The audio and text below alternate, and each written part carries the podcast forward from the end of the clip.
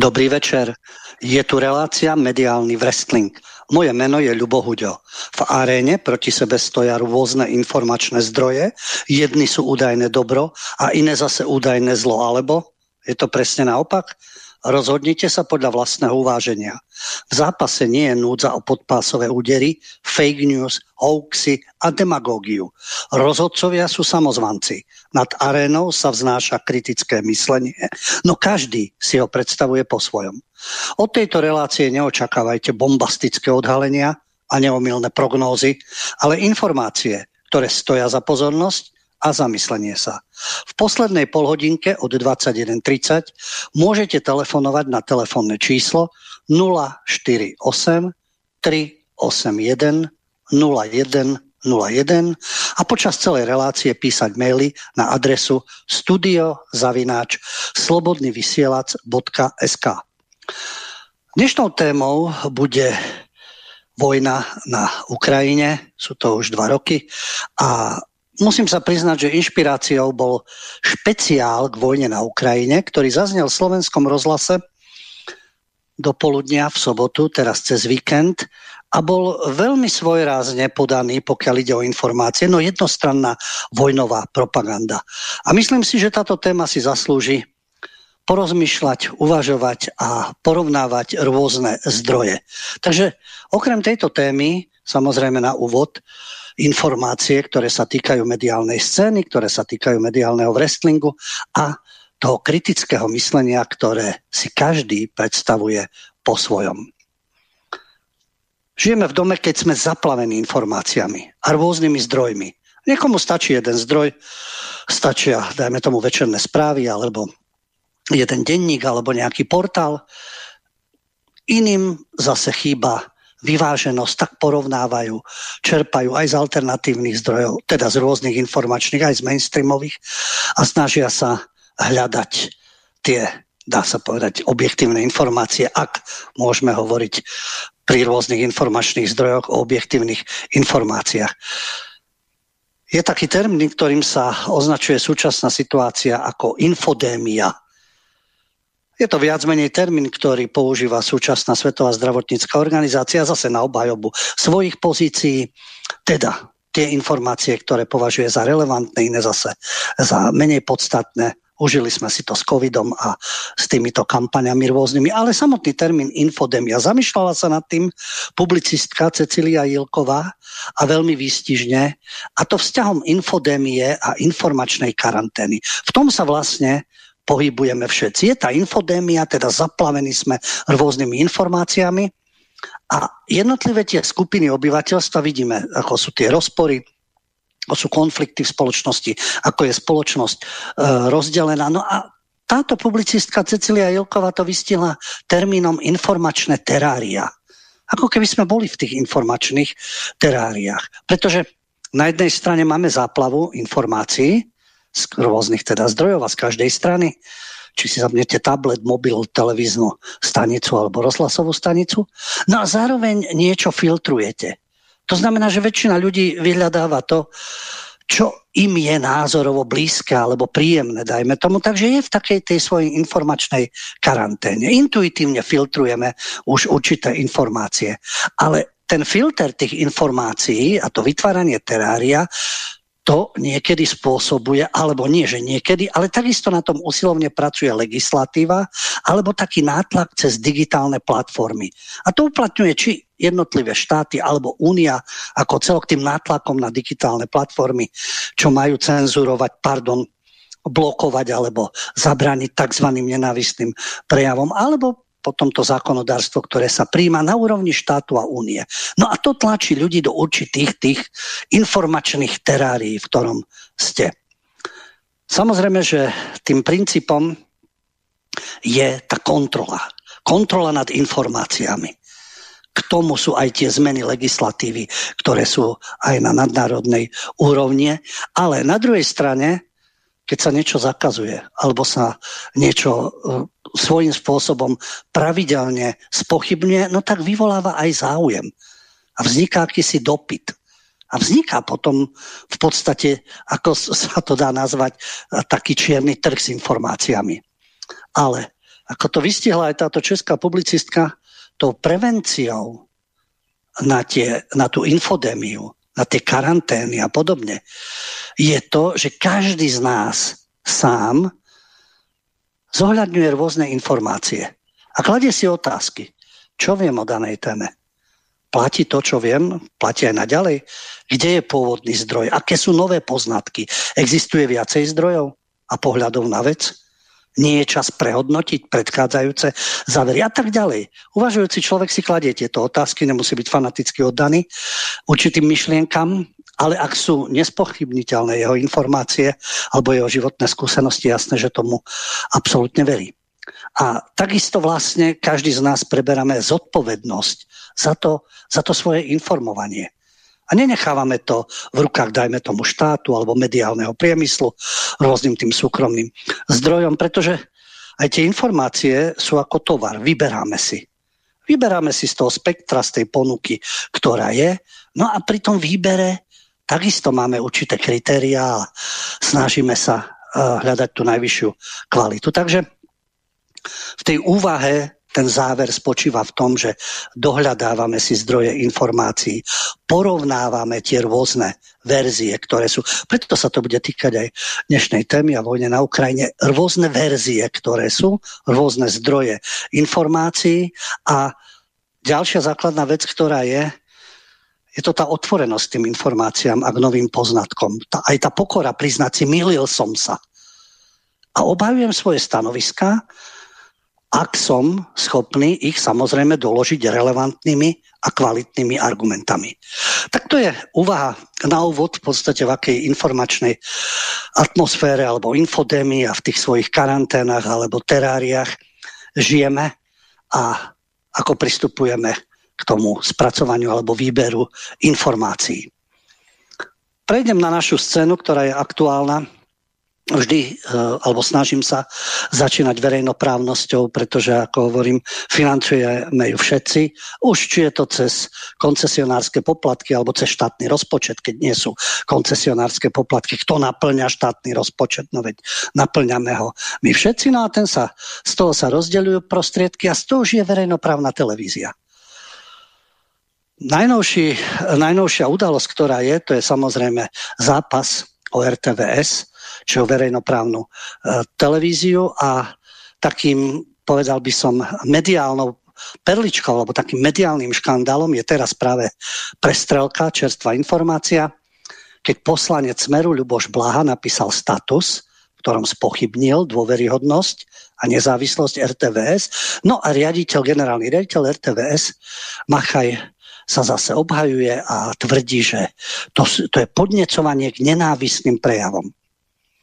Machaj je človek predchádzajúcej koalície. Luboš Machaj pôsobil už v Twiste v celom, v celom tom období od 90. rokov a je to názorovo a politicky vyprofilovaný človek, pochopiteľne, na ktorej strane informácií stojí. Na druhej strane je Luboš Blaha. Opäť môžeme si podľa vlastných skúseností, alebo vychádzam z toho, čo ako ja vnímam vysielanie slovenského rozhlasu slovenskej televízie, kde som teda aj 17 rokov pracoval mnohých tých ľudí poznám, niektorých áno, niektorých už nie. A ten prístup k RTVS vôbec ma, e, môže ma zaujímať zdroj, ale to je jedno, či e, mám rád sociálnu demokraciu alebo blahu, alebo nemám rád, či im dôverujem, nedôverujem, alebo či dôverujem Machajovi, alebo nedôverujem Machajovi. Keď si odmyslím tieto zdroje a len samotnú myšlienku, ktorá zaznela, dovolím si citovať, to je zo statusu poslanca Ľuboša Blahu v súvislosti s RTVS. Toto je úplná novinárska žumpa celé roky nechali Ostrihoňovu z PS šíriť svoju slnečkárskú propagandu. Robili kampaň PSK za peniaze daňových poplatníkov. To isté Havran. Prečo máme z platiť komentátora SME, ktorý do diskusí zásadne pozýva iba ľudí, ktorí majú ten istý názor ako on? Prepačte, ale to, čo stvára Jančkárová, je absolútnou hambou žurnalistiky. Toľko citát. Nemusí ma zaujímať. E, vždy je tá otázka, a kto to povedal. Nie ide o to, čo zaznelo, či to zodpoveda realite alebo nie. Môže ma samozrejme zaujímať, kto to povedal, ale dôležité je podľa mňa, čo sa povedalo. A či je to tak. Bez ohľadu na to, či to dnes niekto napísal alebo nie, keď sledujete mediálny wrestling už dlhšie. Ja som pravidelne upozorňoval na to, že drvivá väčšina novinárskej obce, 99% je stranická bez ohľadu na to, či má stranické tričko alebo nie. Samozrejme, aj ja som vyprofilovaný názorovo, keďže pracujem ako asistent europoslanca Milana Uhrika, tak na základe tých svojich poznatkov, znalostí a skúseností a životných e, názorov a skúseností z médií som dospel k určitým, k určitým životným postojom alebo k určitému presvedčeniu a pracujem alebo vyjadrujem sa o tom, čo ako vnímam a čo považujem ja osobne za správne. Ale netvrdím, že ja som pravda a ja som cesta. A som neomilný a všetci ostatní sa mília, sú obmedzenci, sú nevzdelanci, mali by si doštudovať, mali by čítať to, čo ja a podobne. Nie. Aj táto relácia je o tom, že je to o určitých informáciách, ktoré nezaznievajú dajme tomu, či už v hlavnom mediálnom prúde alebo v iných zdrojoch, prípadne čo ja si osobne myslím, že je zaujímavé alebo je podnetom na zamyslenie. Ale na základe tých skúseností, o ktorých hovorím a vlastne e, tak môžem povedať, že viac ako 30 ročnej práce v médiách, aj v súkromných, aj, verej, aj vo verejnoprávnej televízii a teraz samozrejme v alternatívnej scéne, trvám na tom a stále sa mi to potvrdzuje, že novinári sú stranicky zaangažovaní. Prvé roky, ktoré v 90. rokoch a prvé konflikty, ktoré boli, či už, keďže som sa venoval medzinárodnej scéne, no ale tá sa prepája aj s domácou scénou, tie postoje novinárov, tie komentáre, ich rozhovory, ich vyjadrenia a tak ďalej, dovolím si povedať, že na základe toho 90% novinárov bolo ala SDKU.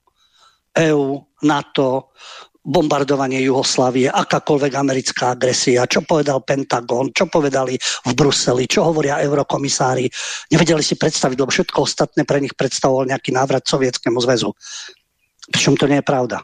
Pretože nemusíte slúžiť impériu, nemusíte slúžiť žiadnej ideológii a teda tá novinárska scéna má byť pestrá, majú byť rôzne názory.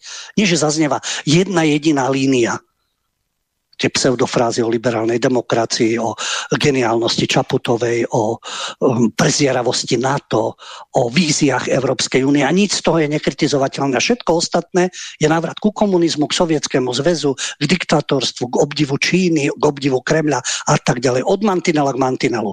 Nič medzi tým. Ale vrátim sa teda k tejto problematike. Všetci v duchu dzurindizmu, SDK, Radiča, videli ste to aj v rámci vysielania, vždy všetky tie televízne stanice, žiaľ aj verejnoprávna, schvaľovali každú agresiu, ktorú si zmysleli v NATO. Schvaľovali každé rozhodnutie, ktoré prichádzalo z Bieleho domu čo chceli zurindisti, čo si predstavovali, či už ekonomicky, politicky a tak ďalej, Radičová, tak to boli miláčiky, miláčikovia mediálnej scény. Vždy. No a teraz to vystriedali, keďže SDK zakapalo, tak ako aj iné strany, ale ten odkaz nesie PS, to lokajstvo prozápadné, havloidné a podobne. No a dnes sú zase lokajmi Čaputovej, či je to denní gen, či je to Machaj, alebo teatri a tak ďalej, Iliev a všetky tieto spolky a obdivovatelia PS. Vrátim sa k tomu citátu. Tu sa to potvrdilo. Zaznelo tu meno Ostrihoňová. Ostrihoňová, moderátorka v slovenskej televízii, relácia silná zostava, samozrejme pravidelne Čaputová, Salatová, všetky tie spolky blízke PS. Propaganda, tomto to presne sedí. Nech to písal, kto chce. Celé roky ste nechali Ostrihoňovu z PS šíriť slniečkárskú propagandu. Samozrejme, otázka antisemitizmu, LGBTI, schvaľovanie očkovania a tak ďalej. Myslím covidov, covidovej pandémie, nie očkovania ako celko. Ale v rámci covidového šialenstva alebo uh, v rámci lockdownov a tak ďalej, týchto pandemických pokusov na obyvateľstve. To všetko tam schvaľovali a takisto sa, sa pozývali len ľudia, ktorí, mali, ktorí boli názorovo stotožnení. Žiadne prekvapenie, že dnes Ostrihoňová kandiduje za PS do Europarlamentu. Ale ako hovorím, novinári sú názorovo orientovaní, zistite to podľa toho, ako sa rozprávajú, aké otázky kladú, ktorým politikom sa vtierajú do priazne, na ktorých zúrivo útočia, ale tvarili sa, že nikam nepatria. Že oni plnia nejakú spoločenskú úlohu. A skôr či neskôr videl tie stranické trička. Ostrihoňová aspoň vyvesila to svoje stranické tričko, ale celý čas robila propagandu PS. Takže o jakej verejnoprávnosti sa rozprávame? Za penie... Áno, keby bola na tlačovom odbere PS, alebo v SME, alebo v denníku N, to je ich vec. Majú tam svojho vydavateľa, majú svoje peniažky, tomu sú naklonení politicky, tak to funguje. Ale nie vo verejnoprávnej televízii, respektíve. Ak je tam takáto osoba, tak potom musia byť aj relácie iného typu. Tá relácia do kríža to nevyváži. Máme tam Havrana spomínaný. Havran, áno, komentátor, sme človek plný nenávisti k všetkému slovenskému. Dá sa povedať so svojím sionistickým komplexom, ktorý si vypisuje v SME, štve v slovenskej televízii. Svojho času boli uverejnené aj jeho príjmy a podobne. Ako, eh, keď je to v verejnoprávnej televízii, tak máme právo vedieť, kto čo, koľko, pretože takto financovaný človek, ktorý je jednoznačne orientovaný, nekandiduje za nikoho, ale ani nemusí. Je to prípad Ostrioňova. Je to PS a predtým SDKU. Nič iné. Bez ohľadu na to, či má stranickú knižku, nemá, alebo či tým politikom radí alebo neradí, je to úplne jedno.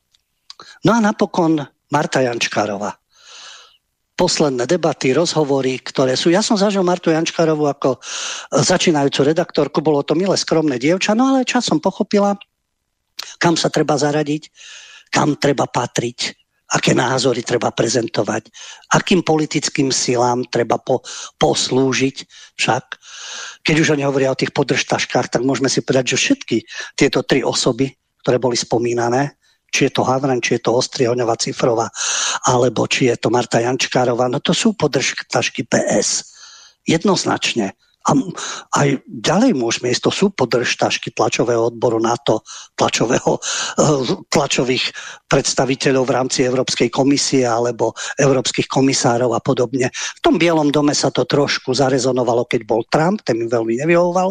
No ale pokiaľ je tam Biden, aj keď senilný, alebo ktokoľvek z pseudodemokratickej strany, myslím v tom prípade Spojených štátoch, tak tam verne slúžia všetkým týmto vyjadreniam ich stanoviskám, ich ideológií. A nielen oni, to isté je príklad Českej televízie, spravodajcovia, ktorí aj z Českej televízie alebo z Českého rozhlasu poslúžia slovenskému uh, pseudoverejnoprávno uh, verejnoprávnemu médiu, pretože má ďaleko od verejnoprávnosti. No a nečudo teda, že potom dochádza k tomu deleniu spoločnosti, k tým rôznym prejavom a určitá časť, nie že určitá časť, tá hlavná časť tých novinárov, mediálne, hlavného mediálneho prúdu, je presvedčených, že oni sú nedotknutelní. Že sú oni tými nositeľmi svetla, pravdy, dobra, ako to častokrát používajú vo svojich termínoch, aj už dosluhujúcej prezidentky, ktorá takisto tie slova dobro, slušnosť a podobne prekrúcajú vo svojich ústach. A začínajú sa považovať za vyvolených. A Samozrejme, že majú tú predstavu, že sú aj akými si poslami nejakej, nejakých mimoriadných myšlienok. Napríklad spomínaná Cifrová Ostrihoňová, ktorá teraz bude kandidovať do Progresívne Slovensko, tak si oni hovoria Progresívne Slovensko, bude kandidovať do Európskeho parlamentu, sa vyjadrila, že chce byť hlasom otvoreného, férového, empatického a silne proevropského Slovenska.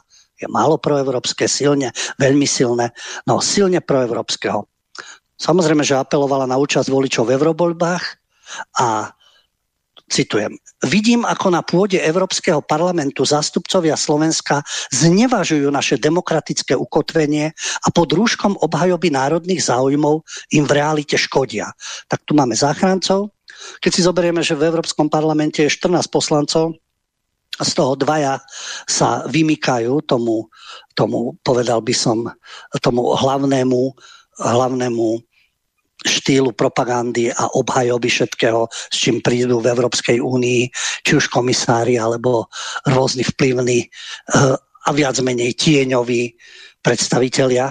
A v tom Európskom parlamente to samozrejme odhlasujú, potom sa to realizuje na úrovni únie a podobne. A z tých 14 dvaja.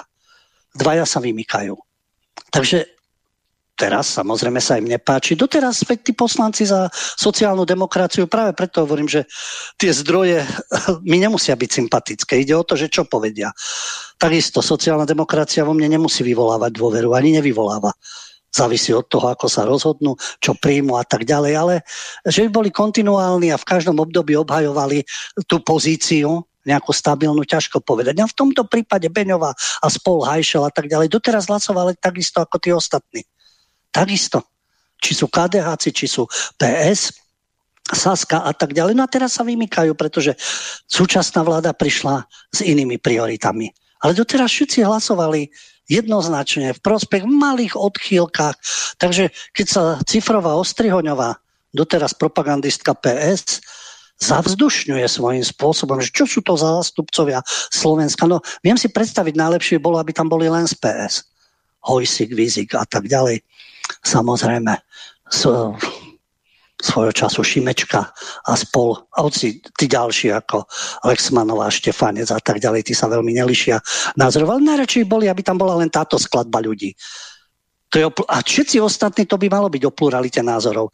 Ale ako náhle nie sú tieto názory totožné s týmito zástupcami, tak to je znevažovanie demokratického ukotvenia. Pozrite sa tie frázy. Už mladí novinári, respektíve novinári, ktorí už majú aj určité skúsenosti, ale patria do tej posthavloidnej generácie, tak už majú nacvičené tie frázy a už sa teda predháňajú, ako budú, ako budú na prospech Európy, na prospech Slovenska pracovať. Takže toto je vizitka pochopiteľne novinárov, ale veď v poriadku, nič proti tomu, veď nech sú tam novi, no, aj ľudia, ktorí majú síce začínali v novinárskom prostredí, Nikolsonová, Hajšel samozrejme takisto, ale nech sú tam ľudia rôznych názorov a rôznych pozícií. Bez toho, aby sa znevažovalo, že títo, tak ako to tu zaznelo, dehonestujú, znevažujú, slúžia niekomu a tak ďalej. Pretože v podstate každý svojim tým svojim konaním, hlasovaním a vyjadreniami má blízko k určitým názorom, určitému ideologickému smerovaniu alebo k nejakému politickému subjektu. Ale znovu, nikto tam nie je, aspoň by nemal byť vyvolený, nedotknutelný, ktorý má jediný pravdu a všetci ostatní sa milia. Takže takto sa to prelína v rámci politickej scény a novinárskej scény. No a pochopiteľne, keď už hovorím o týchto nedotknutelných, nedávne, e, nedávny podnet a teda na trestné stíhanie novinára, no novinára, povedzme si svojím spôsobom skôr politického aktivistu ako novinára, Šimečku. A podanie trestného oznámenia za to, ako sa pravidelne vyjadruje dehonestujúco na adresu slovenského národa, jeho minulosti, jeho predstaviteľov, jeho perspektívy vôbec. Slovenčina, jazyk obesenca, e, Slováci, jeden zbabelý národ, Bratislava, ktorú Slováci vlastne ovládli ako barbari a všetko, čo tu bolo predtým správne a dokonale odtiaľ vypudili a tak ďalej. Všetky tieto vyjadrenia, ak by zaznievali na adresu iného národa, nebo aj vyvoleného, alebo na adresu iných etník, dajme tomu neprispôsobivých, alebo kohokoľvek iného, tak by to bolo hanobenie rasy národa a presvedčenia. V prípade Šimečku vyvoleného nedotknutelného, pochopiteľne, eh, tým myslím eh, Šimečku, Milana Šimečku, v tom rodinnom klane na tej strednej pozícii. Nie starý otec, ktorý bol stalinista, ani nie Michal, ktorý je šéfom novodobých bolševikov, progresívnych súdruhov, ale Milan Šimečka, na ktorého podali trestné oznámenie nie preto, že kritizuje nejakého politika, nie preto, že odhaľuje nejakú kauzu, nie preto, že prezentuje nejaký politický názor, pretože sústavne hanobí slovenský národ a nielen určitých predstaviteľov. On používa, e, zovšeobecňuje slovenský jazyk, Slováci v Bratislave, slovenský národ. Takže zovšeobecňuje, kolektívne pripisuje určitú neschopnosť alebo vinu a za toto hanobenie je na ňo podané trestné oznámenie. Nie preto, že je novinár, ani nie za jeho novinárskú činnosť, ale v jeho prípade sa to nesmie. Okamžite si zavolajú na pomoc tých, ktorí to začnú obhajovať. Jedným z nich je napríklad Pavol Salaj, to je vedúci kancelárie reportérov bez hraníc pre Európsku úniu a Balkán. V minulosti pôsobil aj v rezorte diplomacie a v redakcii Euroaktiv Slovensko je minoritným spoločníkom je spoločnosti i Európa, ktorá prevádzkuje portál Euraktiv Slovensko. Euraktiv Slovensko je portál, ktorý píše o tom, čo sa deje v Európskom parlamente, čo sa deje na úrovni Európskej únie, v jednotlivých tých štruktúrach.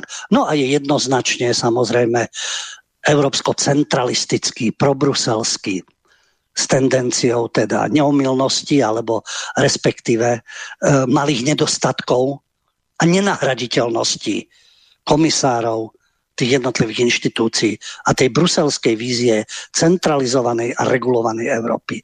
No je pochopiteľné, aké názory môže mať tento človek. Prichádza s tou myšlienkou, že tá žaloba, ktorá je na komentátora, teraz preverí políciu a prokuratúru, ako sa k tomu postavia. Máme tu diženie disidenta, ktorý je prenasledovaný, ale ako som vysvetlil, on nie je prenasledovaný. On je len plný nenávisti a zloby. A keďže sú na to paragrafy, ktoré by sa uplatnili k tým, ktorých on neustále obhajuje, tak prečo by nemali platiť aj na ňo. Ale tu sa dozvedáme od Pavla Salaja, teda novinára, diplomata tak ďalej v tých vyvolených eurokruhoch, ktorý hovorí o tom, že teraz sa zistí, či nedochádza k politickým tlakom a či sa nezneužíva právo proti komentátorom. Ale veď politické tlaky sa používali vždy voči tým, ktorí sú ne, nepohodlní. Tu boli už aj prípady, keď sa pre knihu odsudzovalo alebo NAKA vtrhla e, do domu alebo za článok a procesy, hrozba väzenia, pokut a tak ďalej od profesora Dudáša cez Tibora Eliota Rostasa až po Mariana Magáta a tak ďalej. To neboli politické tlaky. No nie, pretože eh, písali o niekom, e, respektíve o spoločenstve, ktoré je nekritizovateľné a nedotknutelné. Takže tam je dovolené všetko. Na druhej strane zase je dovolené po, urážať, ponižovať a podobne. Takže aj tu boli vždy politické tlaky. A zneužíva sa právo proti ľuďom, ktorí však píšu inač. Práve preto ten model, ktorý tu funguje v rámci médií a tie médiá vlastne polarizujú Slovensko. A napriek tomu, že tento novinár, diplomat tvrdí, že je v záujme, aby polarizácia klesla, no tak tomu musí prispieť každá z tých stran aby tá polarizácia, samozrejme a to rozdeľovanie, nemalo takéto následky, aké má tá nenávisť, ktorá je v spoločnosti. A pokiaľ ide o mediálnu scénu, aj v tomto prípade prekáža aj tomuto Salajovi rozmach sociálnych sietí, pretože sa tam šíria nezmysly. Ale veď určite nemôže mať všetko pod kontrolou, keďže majú všetky televízne stanice, rozhlasové a printové médiá a podobne a tým pádom aj na sociálnych sieťach sú, nemajú všetko pod kontrolou. Áno, na sociálnych sieťach sú aj mnohé nezmysly, ale sú aj informácie, ktoré neprinesú nikdy v rámci hlavného mediálneho prúdu a budú ich ignorovať. Alebo teda budú sa tváriť, že to sú konšpirácie. Nebudú o tom ani polemizovať, lebo to nemá ani zmysel o tom polemizovať. Dnes si uvedieme aj iných znalcov, odborníkov, aj názory, ktoré stoja za politiku.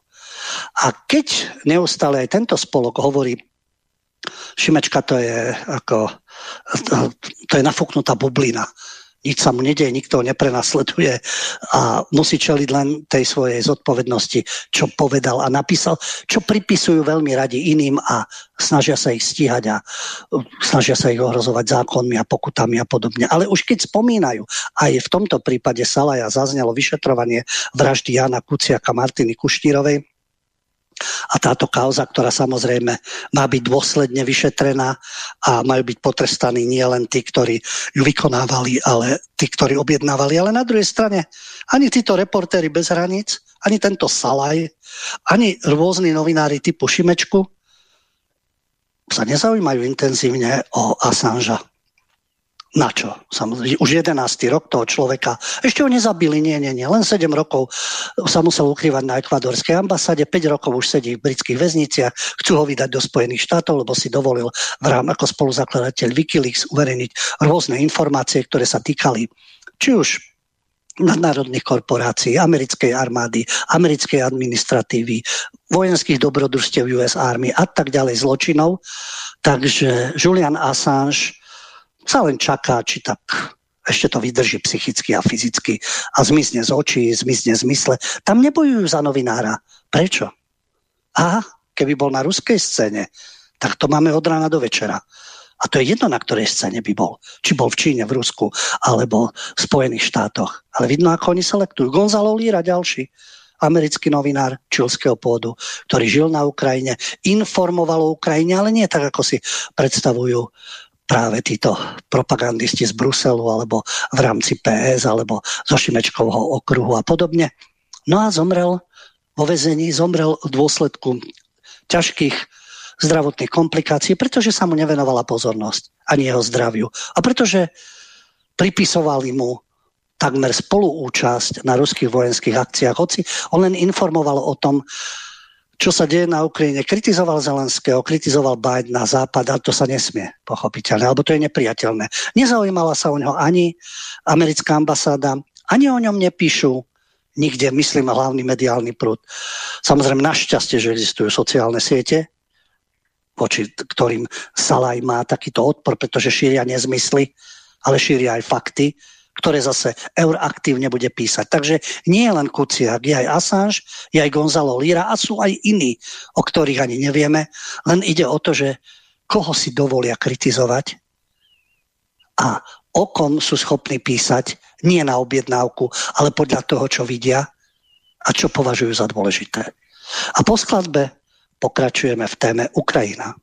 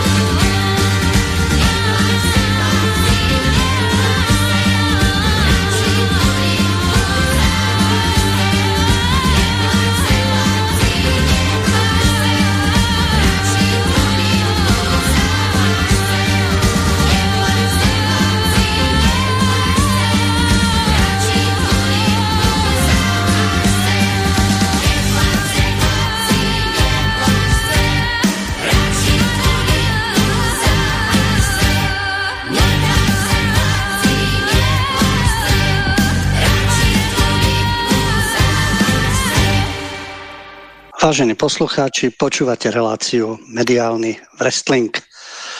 Hovoril som, že dnešnou témou bude vojna na Ukrajine, pretože už trvá dva roky táto vojna a či pri, komu čo prináša táto vojna, v koho je prospech, aký je rôzny výklad udalosti alebo príčin tejto vojny je, o tom je práve aj mediálny wrestling. O tom sú rôzne tie zdroje a otázky, ktoré si kladieme, či vieme skutočne zodpovedne a všetko v súvislosti s týmto konfliktom, alebo len jednu verziu udalosti.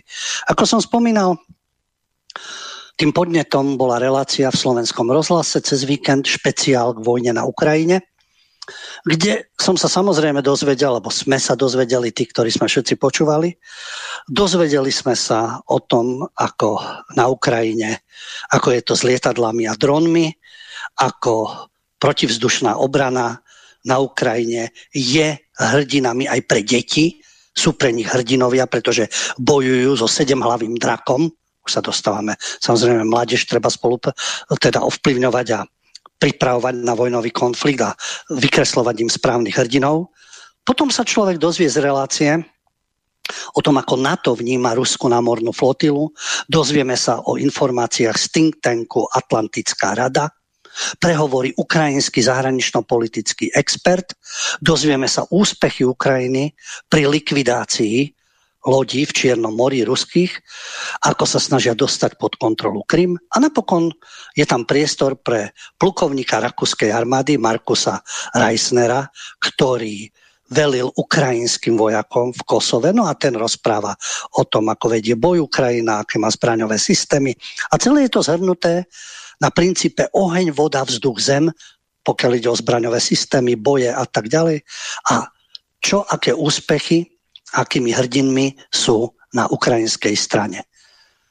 Pochopiteľne to je verzia ukrajinská, no ale iná verzia chýba. Vojnové spravodajstvo, až by som povedal vojnová propaganda v štýle ukrajinského ministerstva obrany alebo ukrajinského generálneho štábu alebo kancelárie Zelenského, prípadne informácií, pokiaľ ide o Severoatlantickú alianciu. V poriadku, veď skupina redaktorov pripraví pohľad, ktorý je, pokiaľ ide o NATO, pokiaľ ide o Ukrajinu a pokiaľ majú k tomu blízko tí redaktori, alebo majú tie zdroje, samozrejme. No a potom verziu, ktorú ponúka druhá strana. Tam nech už si, ja si myslím, že posluchač je dosť inteligentný, aby si vytvoril on svoju predstavu.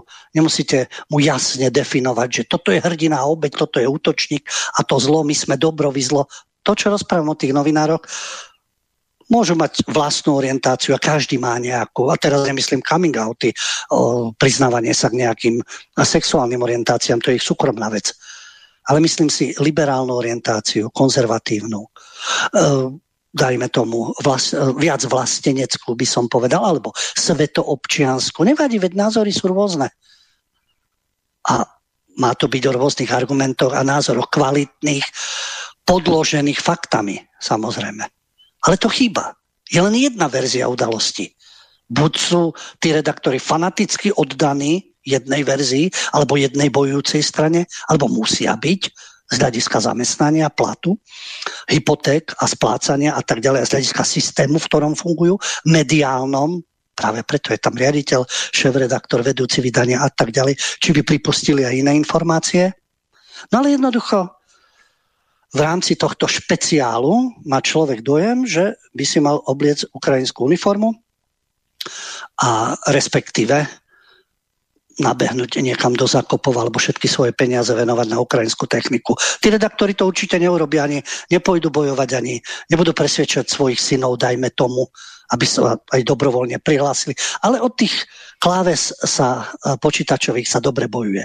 Ja to uvádzam len, že počas celej relácie ani raz nepadla nejaká zmienka, hoci je už neskoro, pochopiteľne po dvoch rokoch vojny, či sa dalo predísť konfliktu, na čo veď tam je jednoznačne, kto je vinník a kto je obeď. A nie je to také jednoznačné. Nie je to také jedno. Nie, áno, niekto spustil útok, niekto prišiel, niekto prekročil hranice. Ale prečo sa tak stalo? Čo k tomu viedlo? A trpia ľudia na jednej a na druhej strane. Ale Propagandistom je to úplne jedno. Oni vedia, akú líniu majú držať, ktorou zástavou majú povievať. Ešte včera by povievali sovietskou keby sa nezmenili pomery po 89. Dovolím si povedať, že tí novinári, ktorí sú tam teraz najväčší bojovníci za slušnosť, dobro, demokraciu, západ, NATO a tak ďalej, keby sa nezmenili pomery, asi by hlasali inú propagandu. Pretože nie je tam potreba dávať a nemusí byť propaganda z druhej strany, ale aspoň niečo vyvážené. Veď to tu už bolo vojna v Jugoslávii. To tu už bolo Kosovo, Albánci, UČK a tak ďalej. Srbská strana takisto. Vraždí jedna aj druhá strana, zabíja jedna aj druhá strana. Zomierajú nevinní ľudia. Čiže to ponaučenie už z balkánskych vojen a z tých ďalších vojen, ktoré boli, netýkali sa nás tak až, pretože niekde Blízky východ a Stredná Ázia sú ďaleko. Aj keď si tam vojaci idú zarábať na misie, hovoria, že to sú mierové misie a idú tam bojovať alebo teda pomáhať. Ale pomáhajú, veď odminujú a tak ďalej. Ale v prvom rade je to o tom, že sú to dobre platené miesta. Pretože z nejakého presvedčenia človek bojuje za svoju vlast, respektíve eh, rodiny, vlast, komunitu, budúcnosť svojich detí a tak ďalej. V tomto prípade nezaznelo ani raz, či sa dalo tomu predísť, aká je perspektíva ukončiť tieto boje, kto zlyhal v týchto rokovaniach, či len jedna z tých strán a či táto vojna bude konať, dokedy bude tá vojna, alebo na čo sa tešia, že dokedy bude pokračovať. Žiadna snaha o nejakú informáciu takéhoto charakteru. Naopak, Najnovšia informácia, stretnutie 20 hlav štátov a vlád Paríži. Macron sa nám zahral na Napoleona, pretože vyhlásil, som to dnes dával na svoju facebookovú stránku, poražka Ruska je nevyhnutná. Hovorilo sa už dokonca, aj tu to zaznievalo, ako to bude, čo budeme posielať vojakov, spriateľené armády a bratské armády. Tu sme to už zažili, teraz zase naklusajú pod zastavami NATO na Ukrajinu. No nie, e, zaznelo samozrejme aj prípadné vyslanie vojakov západných krajín, čo viedol aj Macron, ale nepanovala zhoda, veď určite, kto chce svojich ľudí posielať do vojny a keď si ešte uvedomuje, o čo sa vlastne bojuje. K tomu sa dostaneme, o čo sa vlastne bojuje. Ale nevylučuje sa žiadna možnosť. A každá krajina sa rozhodne samostatne a zvrchovane. Musel však priznať, že nepanuje teda tá zhoda medzi krajinami, ale nevylučuje v budúcnosti nasadenie pozemných jednotiek francúzskych na Ukrajine. A odmietol spresniť, ktoré krajiny zvažujú vyslanie vojakov. No keď sa pozrieme na vývoj vo Francúzsku, asi by viac potrebovali svoju armádu doma, pretože policia to nestíha. A či Francúzsko si zažije občianskú vojnu, čo je hrozné, čo by sa nemalo stať. Ale pravidelné udalosti, pokiaľ ide o imigrantov, pokiaľ ide o štvrte, no-go zóny, o štvrte, kde panuje nenávisť k väčšinovému obyvateľstvu, kde panuje nenávisť k danej krajine. Hoci utekajú z iných krajín, samozrejme zo Severnej Afriky hlavne, Alžírsko, Maroko, Tunis a tak ďalej, ale aj z iných. A majú dojem, že to pôvodné obyvateľstvo by sa malo niekam odsťahovať a oni by mali premeniť Francúzsko na svoje Maroko, Tunis, Alžírsko a podobne. A liberálkovia o tom píšu v médiách, progresívci nám tvrdia, aké je to správne, multikulty a všetky tieto ich zavádzajúce nezmysly. To sú tie nezmysly. Keď sa hovorí, že na sociálnych sieťach sú nezmysly, to je jedna vec a sú často, a v hlavnom mediálnom prúde je množstvo nezmyslov, odtrhnutých od reality, bez akýkoľvek vízie. Potom sa budú čudovať, že čo sa to deje, že je konflikt, čo teraz, ako to rieši, ako s imigračnými vlnami. My to dokážeme, však, Merkelová a teraz nevedia, čo s týmto problémom, respektíve vedia a hľadajú všelijaké riešenia a dalo sa tomu predísť, takisto ako vojne na Ukrajine. Takže máme tu koalíciu štátov, keďže veľmi vojaci asi nie, pretože málo kto bude takto ochotný, no tak aspoň živiť toho vojenského molocha a čím dodávať rakety, muníciu, e, samozrejme aj zo zásob tretich štátov, pretože aj keď Macron tvrdí, nechceme vstúpiť do vojny s ruským ľudom, Jasné, nechceme vstúpiť. No ale aspoň to tam budeme zasobovať, aby sa vraždili navzájom.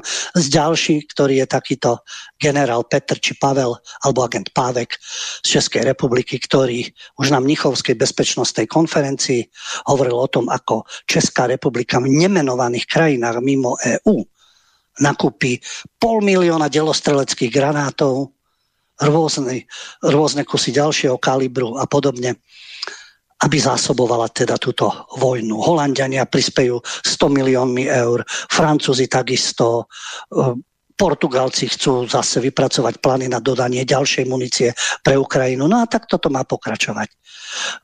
Český premiér Fiala tvrdí, že Česko sa nechystá posielať vojakov na Ukrajinu. Takže sme v tomto vojenskom štádiu. Pošleme vojakov, nepošleme, ale pošleme financie, pošleme muníciu, budeme zásobovať e, tieto, tieto zdroje, aby sa mohla tá vojna viesť e, ďalej a ďalej. To je verzia. Tá správna ktorú presadzujú slušní ľudia, dobrí ľudia, pretože e, nejaké snahy omiera alebo čo, to vieme, že to je služba Putinovi, pochopiteľne pretože to Rusko je agresívne a rozpínavé. Agresívne a rozpínavé sú aj Spojené štáty, agresívne a rozpínavé boli západné mocnosti, e, rozpínaví sú aj Číňania a tak ďalej a tak ďalej, keď si to takto porovnávame. Ale hľadať riešenie, aby nedochádzalo ku konfliktom, k tomu sa vyjadroval publicista František Roček. To je práve ten iný uhol pohľadu, ktorý samozrejme, že v nejakom špeciáli ťažko povedať vo verejnoprávnom uh, rozhlase či televízii, nezaznie. Pretože je to jednostranná propaganda. A František Roček ako publicista, vzhľadom na to, že spomínam to preto, pretože aj ja som zažil predchádzajúci režim, predchádzajúci systém, takisto fungovanie médií, čo sme počúvali, a takisto môžeme to nazvať ako je dnes alternatívna scéna. Vtedy to boli tie vysielačky zo západu alebo z Mníchova, Slobodná Európa, Hlas Ameriky a tak ďalej. Rôzne tie stroje, zdroje Deutsche Welle a Radio Kanada. To všetko vysielalo v Slovenčine, v Češtine. Takže kto mal záujem, to mohol počúvať a takisto si mohol večer zapnúť správy, v jedinej televízii, dnes je to tiež na jedno kopito. Či si zapnete Dybákovu na Jojke, či si zapnete Ilieva na TA3, či si zapnete Jančkárov v slovenskej televízii, veď to je jedno. Veď oni hovoria to isté. Veria tým istým a robia propagandu tým istým, pochopiteľne. Takisto stranicky, hoci nemajú stranické knižky, PS, pochopiteľne. Tak ako počas vojny v Jugoslavii boli SDKU. No, ale prejdeme teda k Ročekovi, ktorý František Ročekov, publicista, píše, mám 69 rokov a je mi do smiechu, keď teraz vidím tie hlúposti, čo mi ponúkajú politickí blbci západnej mutácie. A spomína to práve druhé vyrečie, ako to definuje americko-ruskej vojny na Ukrajine, vedenej ukrajinskými domorodcami. Niekto je využitý na tú vojnu v tom konflikte. Je to tak? Je to skutočne americko ruská vojna? A je na to využitá Ukrajina a jej obyvateľstvo? Roček práve pripomína, že vola kedy to bolo tak, tí, ktorí majú pamäť a pamätajú si, samozrejme, každý má pamäť, ale kto žil v predchádzajúcom období, všetko v súvislosti s NATO bolo hrozné. Samozrejme. No a anielikovia sedeli v Moskve samozrejme. Teraz sa zase dozvedáme, že všetko to hrozné je v Moskve, ale anielikovia sedia v Kieve, na Ukrajine. Ako hovorí komentátor eh, František Roček, hovorí, to je propaganda. Tak ako bola v minulom režime, dnes je západná mutácia, teraz je v súčasnom režime. Hovorí práve o odborníkoch, ktorí sa venovali tejto problematike a to, čo som aj vlastne naznačil. Na západe, tam, kde sa oni inšpirujú, kde sú ešte väčšími tými lokajmi ako títo západní aktivisti samotní, keď tam už na tom ich západe vyšlo od roku 2002 niekoľko kníh, v ktorých je uvádzané, že USA a NATO majú takisto zodpovednosť za ukrajinskú krizu a vojnu. Uvádza konkrétne mena. Benjamin Abelov, v 20, 2022 vydal knihu s dlhým názvom a tá kniha má názov Ako Západ priniesol vojnu na Ukrajinu. Pochopenie toho, ako politika USA a NATO viedla ku kríze, vojne a riziku jadrovej katastrofy. Podobnom nuchu je aj kniha od Žaka Bouda, to je švajčiarsky plukovník so skúsenosťou z misií OSN a z práce v NATO. V NATO pôsobil. Ruské vojnové umenie, dvojbodka, ako Západ e, vedie Ukrajinu k porážke. A ďalším je zase bývalý diplomat Michal von der Schulenburg, ktorý píše o tom, ako boli zmarené mierové snahy o ukončenie vojny na Ukrajine. A práve preto František Roček hovorí, zo socialistickej novináčiny a z televíznych správ mi bolo ako mladíkovi, mladému človeku, na zvracanie. Teraz, keď mi ťaha na 70 mám tento pocit znovu. História sa opakuje táto posthavloidná novinárska generácia, ktorá dnes oddane slúži PS, pobehuje s ukrajinskou zastavou, s duhovou zastavou, presvedčený, že Spojené štáty NATO, EU sú spása sveta a tí všetci ostatní sú zvrátenci nejakí a oni sú tí anielikovia a ešte zachraňujú klímu samozrejme a zdravie, keď sa dajú niekoľkokrát zaočkovať proti covidu, nie proti iným veciam, proti covidu konkrétne, tak to pripomína tie staré časy, alebo tú propagandu. Žiaľ. A to je práve, že môžete porovnávať, keď ste to zažili. Známy novinár, ktorý asi, asi ho neprednášajú na katedre žurnalistiky, asi ťažko, keď tam pre, prednášajú také kreatúry, ako prednášajú. Austrálsky novinár, ktorý žije prevažne v Británii, spisovateľ, vedec, dokumentarista, e, žil, žil, pretože zomrel teraz v decembri 2023, John Pilger, o hlavnom prúde novinárov napísal. V krajine klamstva, klamlivej konformity, nesúhlasiaci novinári boli odkopnutí od hlavného prúdu. Úlohou médií je prevracať pravdu a podporovať ilúziu demokracie, vrátanie tzv. slobodnej tlače. Úlohou mainstreamových médií je prekrúcať pravdu a udržiavať ilúziu, slobodnej tlače, demokracie, ilúziu potenciálneho víťazstva Ukrajiny. No a teraz sa pozrieme na princíp vojny, ktorý, ktorý nie je o nejakých ideáloch, ani o nejakom dobre. A ten princíp tej vojny na Ukrajine sa dozvieme po skladbe.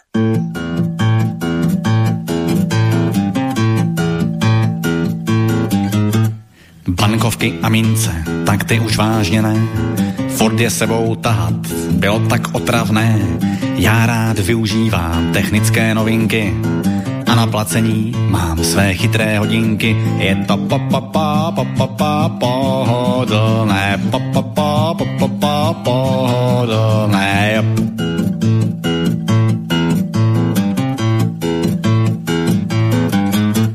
Nezajímají mě čeští výrobci, drobní živnostníci, zdejší trhovci, z Hitler marketu vše, online objednám, kurýr pak to zboží doveze až k nám. Je to pa pa pa pa pa pa pohodlné, pa pa pa pa pa pa pohodlné, jop, jop, jop, a tak to stejně rob.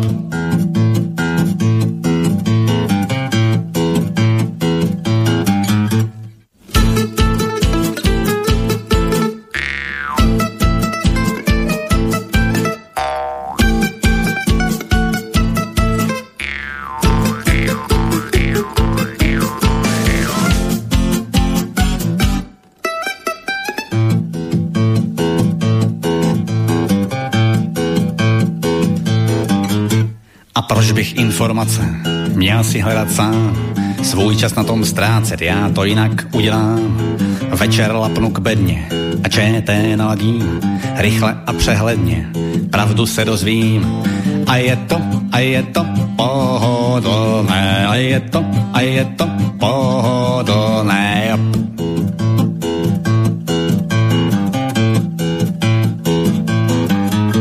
A proč mám pořád nosit tisíc průkazek, dokladů a karet, už dnes toho jí stek. Musím brzy zkusit nový skvělý typ a všechny nahraju si na podkožní čip. Hej, to, to, to, to bude pohodlné, to, to, to, to bude pohodlné, jop, jop, jop, a tak to stejně dob.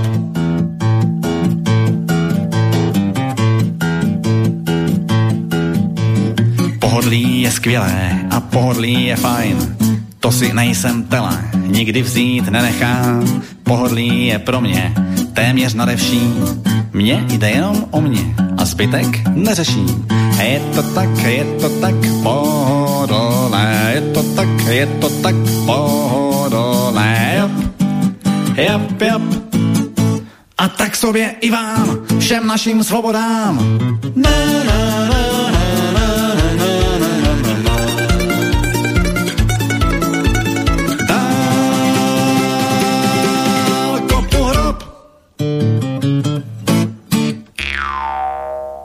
Vážení poslucháči, počúvate reláciu Mediálny wrestling od 21.30. Môžete telefonovať na telefónne číslo 048 381 0101 a písať maily na adresu studio zavináč slobodnyvysielac.sk Hovoril som o princípe vojny, pre koho je vojna maximálne výhodná, o čom písal aj František Roček a poukázal na to, čo sa dialo po Majdane po Majdane Spojené štáty nedávali svoje vlastné peniaze, vydávali bankové záruky. Vo výške, to boli úvery vo výške v rokoch 2022 a 2023 vo výške 113 miliard eur. Tieto istené, zaistené úvery dosiahli takúto výšku. To znamená, že Spojené štáty nemusia platiť ani cent, pokiaľ Ukrajina môže splácať pôžičky. Tie dostala od bank, najmä od Medzinárodného menového fondu, na základe amerických záruk. Peniaze zasa prichádzali z Európskej únie, a to vo forme pôžičiek alebo hospodárskej pomoci, ktorú nemusia ani Ukrajina splácať. A došlo k privatizácii štátneho majetku. Rozpradávalo sa ukrajinské rodinné striebro, ťažobné práva, cen, cenná poľnohospodárska černozem. Americké spoločnosti z toho ťažia. Spojené štáty poskytujú záruky, americké spoločnosti zarábajú peniaze a EÚ platí účet. No a samozrejme, Európska únia dodáva na Ukrajinu zbranie, ktoré sa musia nahradiť. No a veľká časť týchto objednávok smeruje do amerického obranného priemyslu vojensko-priemyselný komplex vo veľkom zarába. Takže pre vojenský biznis je vojna na Ukrajine úžasný dar. Pre americký vojenský biznis. A to priznávajú aj americkí politici.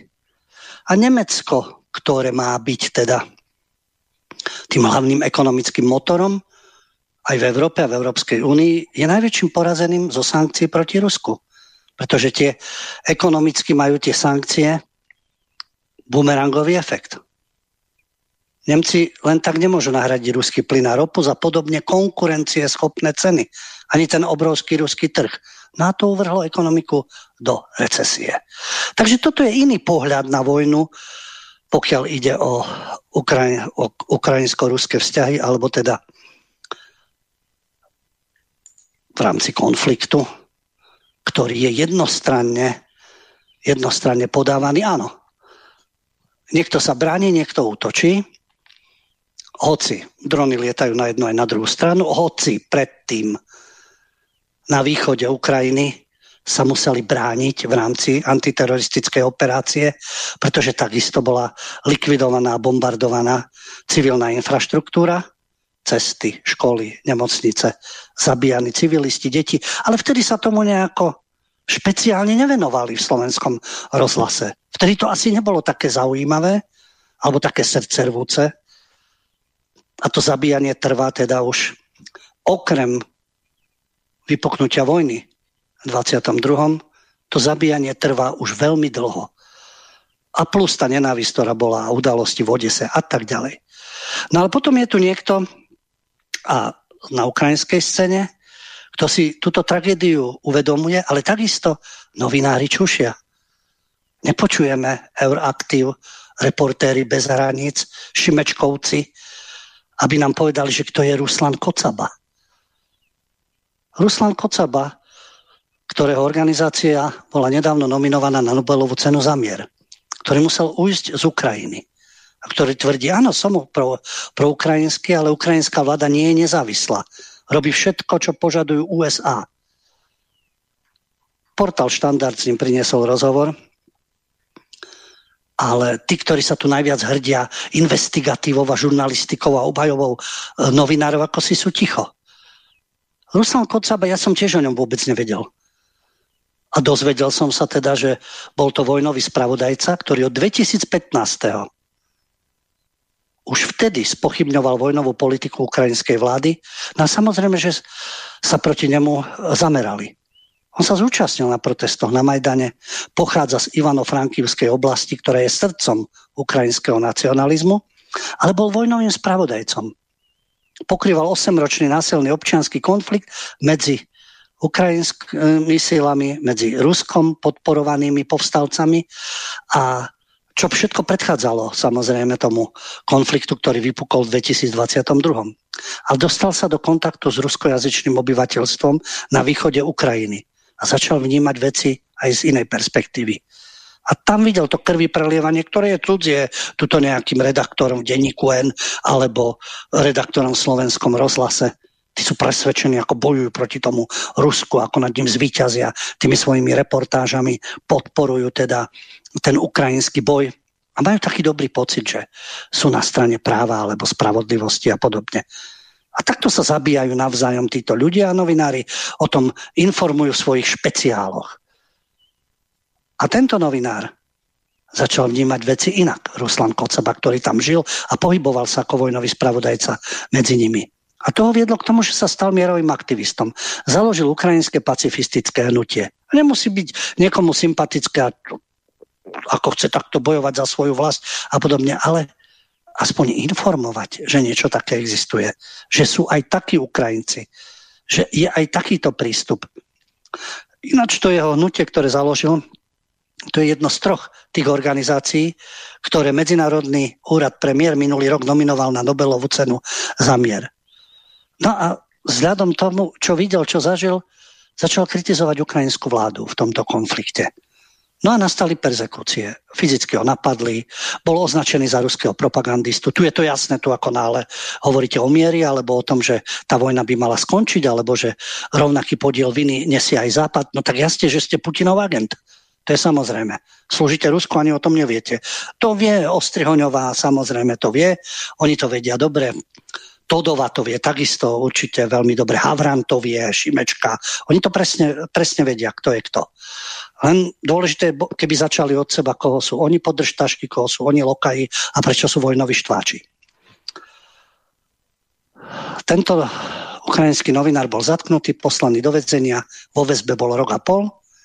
Amnesty International ho označila za väzňa svedomia, no a napokon v 2022 ušiel, pretože mu hrozil doživotný trest za údajný zločin vlasti zrady. Pričom on na otázku, prečo ste sa rozhodli, po, rozhodli pokrývať vojnu na oboch stranách, čo je cudzie našim verejnoprávnym prestitútom a iným. A on hovorí, no, pretože to považoval za štandard objektívnej žurnalistiky. Bolo jasné, že druhá strana v tomto konflikte, druhý národ, druhá časť obyvateľstva Ukrajiny, teda po rusky hovoriaci občania na východe, bola ponižovaná bola dehumanizovaná našou ukrajinskou vládou. A môjim postojom bolo vypočuť si túto stranu. Nechať ju vyjadriť sa na hlas. No a to už samozrejme ide o vlasti zradu však. Až napokon musel ujsť z krajiny. Opäť nemusíme s ním súhlasiť. Nemusíme ho obdivovať. Môžeme byť, niekomu sa to vôbec nemusí páčiť. A niekto si môže uvedomiť, pozri, ako sa tento človek so svojimi skúsenosťami, poznatkami a praxou pozera na to, čo sa deje na Ukrajine. Aspoň by sme mali o ňom vedieť. A nielen o tom, kto pripravuje drony a deti ho vnímajú ako, alebo je v protizdušnej obrane, on bojuje so sedem hlavým drakom. A dokedy bude bojovať s tým sedem hlavým drakom, až sa navzájom vybijú, alebo akú to má ďalšiu perspektívu. Alebo vyhrajú, keď si myslia, že teda vyhrajú. No, aj o tom treba uvažovať. Ale vráťme sa na začiatok. Ja už som spomínal, alebo teda bol tu spomínaný Michal von der Schulenberg, bývalý diplomat, bývalý zástupca generálneho tajomníka OSN. 34 rokov pracoval pre OSN a krátko aj pre Organizáciu pre bezpečnosť a spoluprácu v Európe a bol v mnohých krajinách, kde zúrila vojna alebo vnútorné ozbrojené konflikty. A píše o svojich skúsenostiach, ako sa dalo prejsť tomu, ako bola stratená šanca na mierové urovnanie vojny na Ukrajine. Môžete mávnuť rukou. No to už, teraz je to už zbytočné, už je toľko mŕtvych, toľko nenávisti a to, čo sa deje. A pokračuje to ďalej, samozrejme, veď vidíme, Možno pošleme vojakov, možno nie, ale pošleme muníciu a bude sa zabíjať a budeme ďalej bojovať a musíme poraziť a podobne. Ale tu si práve treba uvedomiť, kto každý a má podiel ako ktorá z tých stran zainteresovaných má podiel na tom, že sa zabíja ďalej.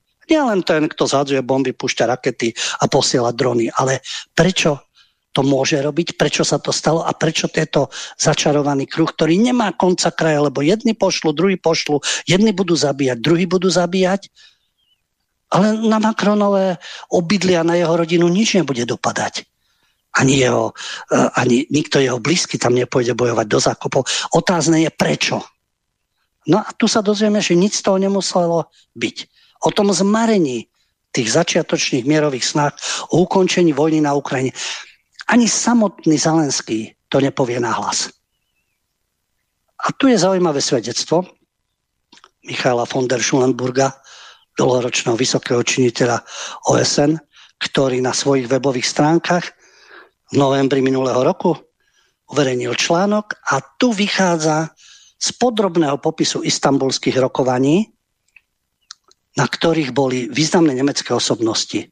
Hajo Funke, emeritný profesor politických vied na Univerzite Berlin a Harald Kujat, bývalý náčelník generálneho štábu nemeckého Bundeswehru a predseda vojenského výboru NATO. Ani jeden, ani druhý nie sú spriaznenci Kremľa, obdivovateľia Putina alebo Ruska. Ale tie informácie, ktorými disponovali títo ľudia z toho chronologického popisu istambulských rokovaní, čo vyplýva? Mesiac potom, ako bola, eh, ako bola spustená ruská vojenská operácia na Ukrajine, mesiac aj ruskí, aj uh, ukrajinskí vyjednávači sa priblížili k dohode o prímeri a aj k predstave komplexného mierového riešenia konfliktu. Na rozdiel od západných interpretácií, aj Ukrajina, aj Rusko v tej dobe sa zhodli na tom, že dôvodom vojny je plánované rozšírenie NATO. A tie mierové rokovania sa zamerali na neutralitu Ukrajiny a zrieknutie sa členstva v NATO. A na oplátku by si Ukrajina zachovala svoje územie, e, celistvosť s výnimkou Krymu. Prečo staroskotali tieto mierové rokovania? Autormi sú Nemci, ktorí ani zďaleka neboli naklonení Putinovi. A chronologicky zaznamenávali tieto rokovania. Stroskotali mierové rokovania na odpore NATO a USA a Veľkej Británie.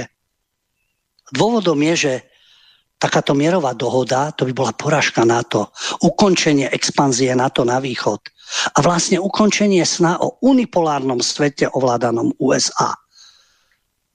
Samozrejme, že neúspech týchto mierových rokovaní už v marci 2022 viedol k zintenzívneniu vojny. A to zablokovanie mierových rokovaní poškodilo všetkých, aj Rusko, aj Európu. Ale západné mocnosti chceli, bavíme sa USA Veľkej Británii, no a potom podrž tašky ale Macron, aby táto vojna pokračovala tým, že zlomia Rusko. Situácia však bola taká, že ukrajinský prezident Zelenský súhlasil s tým, že sa vzdá vstupu do NATO.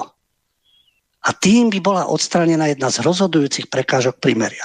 Podľa denníka Berliner Zeitung v týchto dňoch boli predmetom intenzívnych rozhovorov aj ďalšie otázky, ako budúcnosť Donbasu, Krymu, bezpečnostné záruky pre Ukrajinu. A v tom texte istambulského komunike z 29. marca 2022 bolo 10 návrhov. Medzi nimi Ukrajina sa vyhlási za neutrálny štát a slúbi, že zostane nezúčastnená a, sa vývoj, a zdrží sa vývoja jadrových zbraní výmenou za medzinárodné právne záruky. Tými garantami malo byť Rusko, Británia, Čína, USA, Francúzsko, Turecko, Nemecko, Kanada, Taliansko, Polsko a Izrael. Mohli sa pripojiť aj ďalšie štáty. Tieto medzinárodné bezpečnostné záruky pre Ukrajinu by sa nevzťahovali na Krym, Sevastopol alebo niektoré oblasti na Donbase. Zmluvné strany by definovali hranice týchto oblastí a dohodli sa, ako každá strana chápe e, tie jednotlivé hranice. Ďalej, v ďalšom návrhu bolo, že sa Ukrajina zaviaže, že sa nepripojí k žiadnej vojenskej koalícii a nebude hostiť žiadne zahraničné vojenské základne ani kontingenty vojsk garantujúce štáty by potvrdili svoj zámer podporovať členstvo Ukrajiny v Európskej únii. Vidíte, v Európskej únii áno, nie v NATO. No a tá zmluva by vstúpila do platnosti po tom, čo by v celoštátnom referende bol schválený neutrálny status Ukrajiny. Tie zmeny by boli začlenené do ukrajinskej ústavy a ratifikované parlamentom Ukrajiny a garantujúcich štátoch. Ale potom došlo k mimoriadnému samitu NATO 24. marca 2022 v Bruseli a tí sa postavili proti všetkým rokovaniam. A tá podpora na začiatku sa rýchlo zmenila a NATO sa postavilo proti akýmkoľvek rokovaniam, pokiaľ Rusko nestiahne všetky svoje jednotky z ukrajinského územia. No a to samozrejme, to samozrejme zastavilo všetky rokovania. A Michal von Schulenberg, bývalý námestník generálneho tajomníka OSN, mierových misiách napísal, NATO sa už na zvláštnom samite rozhodlo nepodporovať mierové rokovania. Americký prezident priletel do Bruselu špeciálne na tento mimoriadný summit a je zrejme, že mier, ako ho vyrokovali ruské a ukrajinské vyjednávacie delegácie, nebol v záujme niektorých krajín NATO.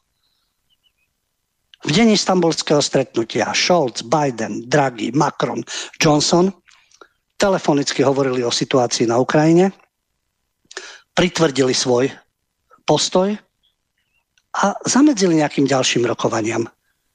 A Washington Post už v apríli písal, že NATO uprednostňuje pokračovanie vojny pred primerím a vyjednaným úrovňaním že účastníci na to dali prednosť tomu, aby Ukrajinci pokračovali v boji a zomierali, než aby dosiahli mier. A Zelenský by mal pokračovať v boji, dokiaľ nebude Rusko úplne porazené. No a na základe týchto verejne dostupných správ a dokumentov je nielen jasné, že v marci 2022 existovala zo strany Ukrajiny a Ruska vážna ochota rokovať. A zdá sa, že rokujúce strany sa dokonca dohodli na návrhu zmluvy ešte pred tými referendami. Zelenský a Putin boli pripravení na bilaterálnu schôdzku, aby finalizovali výsledok rokovaní. Ale západná intervencia zabránila ukončeniu vojny. Zodpovednosť Ruska za útok, ktorý bol v rozpore s medzinárodným právom, tak to uvádzajú tieto nemecké zdroje, nie je relativizovaný skutočnosťou, že zodpovednosť za vážne následky, ktoré nasledovali vďaka západnej podpore Ukrajiny je pripisovaná aj štátom, ktoré požadovali pokračovanie vojny. Takže áno, začala ruská vojenská operácia, Rusko vtrhlo na územie Ukrajiny, nehovoriac o tom, čo už tomu všetkému predchádzalo, ale na druhej strane rovnakú zodpovednosť, pretože to všetko mohlo byť urovnané, ukončené a dohodnuté, majú aj štáty, ktoré požadovali pokračovanie vojny. No a v prvom rade USA. Princíp sme si už povedali, kto sa nabaľuje na tom zbrojný komplex a rôzne záruky a peniažky, kto financuje a kto je krytý tým, že poskytol záruky, ale kto platí. Výsledok je teda taký, aký je, to vzájomné zabíjanie.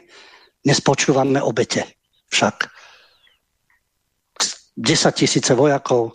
O Rusoch hovoria, že 300 tisíc. E, teda e, to tvrdí Kiev, že Rusov zahynulo 180 tisíc, ukrajinských vojakov 31 tisíc.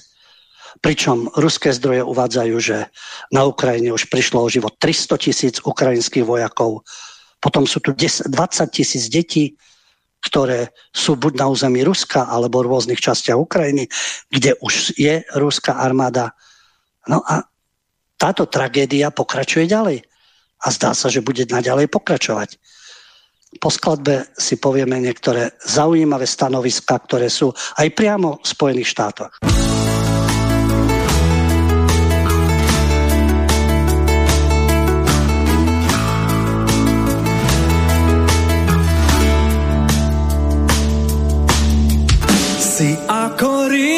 Čo preniká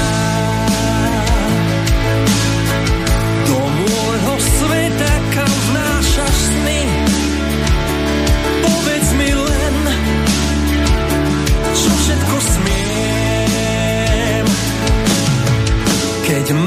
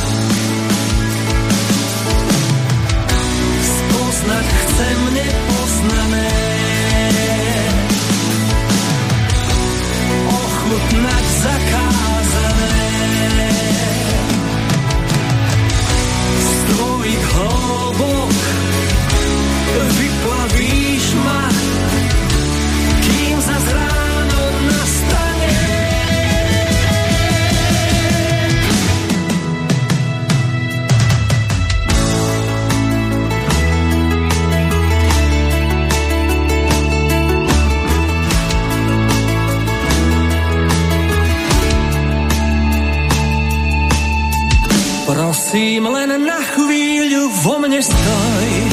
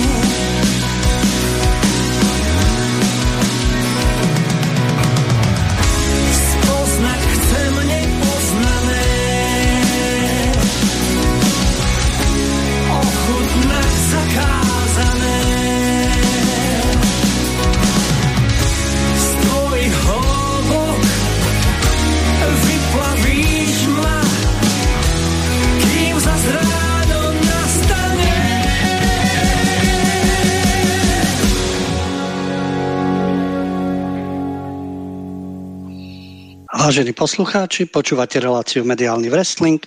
Zhruba o 10 minút môžete telefonovať na telefónne číslo 048 381 0101 a písať svoje maily na adresu studiozavináč slobodnyvysielac.sk Pokiaľ ide o úlohu Spojených štátov na to, vlastne tá myšlienka, že je to americko-ruská vojna, ktorej bojujú ukrajinskí domorodci a je to na ich území. Nepochybne má niečo do seba. New York Times, obdivovaný našimi prestitútmi, každou tou generáciou, ktorá prichádza z katedry žurnalistiky alebo, alebo z iných katedier, ktoré súvisia s mediálnou prácou. New York Times je akýmsi vzorom, preberá to aj náš oficiálny mediálny prúd ako Pravda a podobne, sa dozvieme, že americká CIA už roky pomáha Ukrajine a má tam 12 tajných základní. Keby sme to aj tušili, vraj by to bola konšpirácia, mali určité informácie, ale teraz je to na plné ústa. Za posledných 8 rokov bola vybudovaná sieť špionážnych základní a zahrňa 12 tajných základní pozdĺž ruských hraníc. To tvrdí New York Times podzemné bunkry, kde sú tými ukrajinských vojakov, sledujú ruské špionážne satelity, odpočúvajú rozhovory medzi ruskými veliteľmi a základňa, jedna z takýchto základní je úplne financovaná a čiastočne vybavená CIA. Americká spravodajská služba a ďalšie americké spravodajské služby poskytujú spravodajské informácie pre raketové útoky, sledujú pohyby ruských jednotiek a pomáhajú podporovať špionážne siete. Ukrajina je považená za jeden z najdôležitejších spravodajských partnerov Washingtonu proti Rusku. Je to rusko-americká vojna, alebo to nie je rusko-americká vojna? Ďalší faktor, ktorý tu je. 12 tajných základní pozdĺž ruských hraníc celá tá sieť špionážnych základní, ktoré podporuje CIA. Viete si predstaviť, že by pozdĺž amerických hraníc boli základne, ktoré by mali pod kontrolou, alebo ovládali, alebo zabezpečovali a cvičili nejaké tajné služby. Dajme tomu Čínska, alebo dajme tomu Ruska. Čo by Američania stvárali s tou krajinou? Hoci by ich nenapadla? ani nebol by nejaký iný dôvod, že by niečo takéto fungovalo pri amerických hraniciach. Už tu bola karibská kríza, pochopiteľne. Unikli sme jadrovej apokalypse. Teraz je zase vo vzduchu možnosť jadrových zbraní. Z ruskej strany zaznievajú rôzne vyjadrenia, pochopiteľne. Ale pokiaľ ide o vojnu a keď sa niekto z týchto účastníkov cíti bytostne ohrozený a hrozí mu zánik jeho akejkoľvek pozície, tak sa nemôžno čudovať, že potom siahne aj k najradikálnejším prostriedkom. Ale keď sa spustí tá vojna, tak s tým všetkým treba rátať. A tí novinári, ktorí za tými klávesami vypisujú a do tých mikrofónov podnecujú tú militaristickú náladu a vojnovú, ja neviem, či už majú nejaké podzemné atomové bunkre, alebo si myslia, že to hravo vyhrajú, alebo teda niekto iný to za nich vyhrá. Takže áno, vidíte, sú tu podzemné bunkre, organizované si aj pri ruských hraniciach, kde sú školení ukrajinskí odborníci a kde sa vlastne títo odborníci zúčastňujú na vojne tým, že poskytujú spravodajské informácie pre raketové útoky. New York Times to zvol, e, zverejnili prvýkrát podrobnosti a 10 ročie to bolo prísne stráženým tajomstvom. No. Tak čo bolo pred desiatimi rokmi možno konšpirácia, ako vidieť, to prísne strážené tajomstvo, ktoré určite, určite mnohí, mnohí zainteresovaní vedeli a niektorí to možno pustili aj von postupne čiastočne a teraz sa už o tom píše otvorene. To je jedna pozícia. Pokiaľ ide o Spojené štáty, dozvedeli sme sa záruky, predaj zbraní, financovanie, ktoré samozrejme je v prospech, v prospech amerických elít. No ale potom je to aj iný názor, keďže už sme pri Spojených štátoch. Skválne používam tieto argumenty alebo tieto informácie, pretože tzv. kritické médiá, seriózne, v úvodzovkách, aby som použil teda slovník hlavná mediálna žumpa, by spochybňovala akýkoľvek ruský zdroj.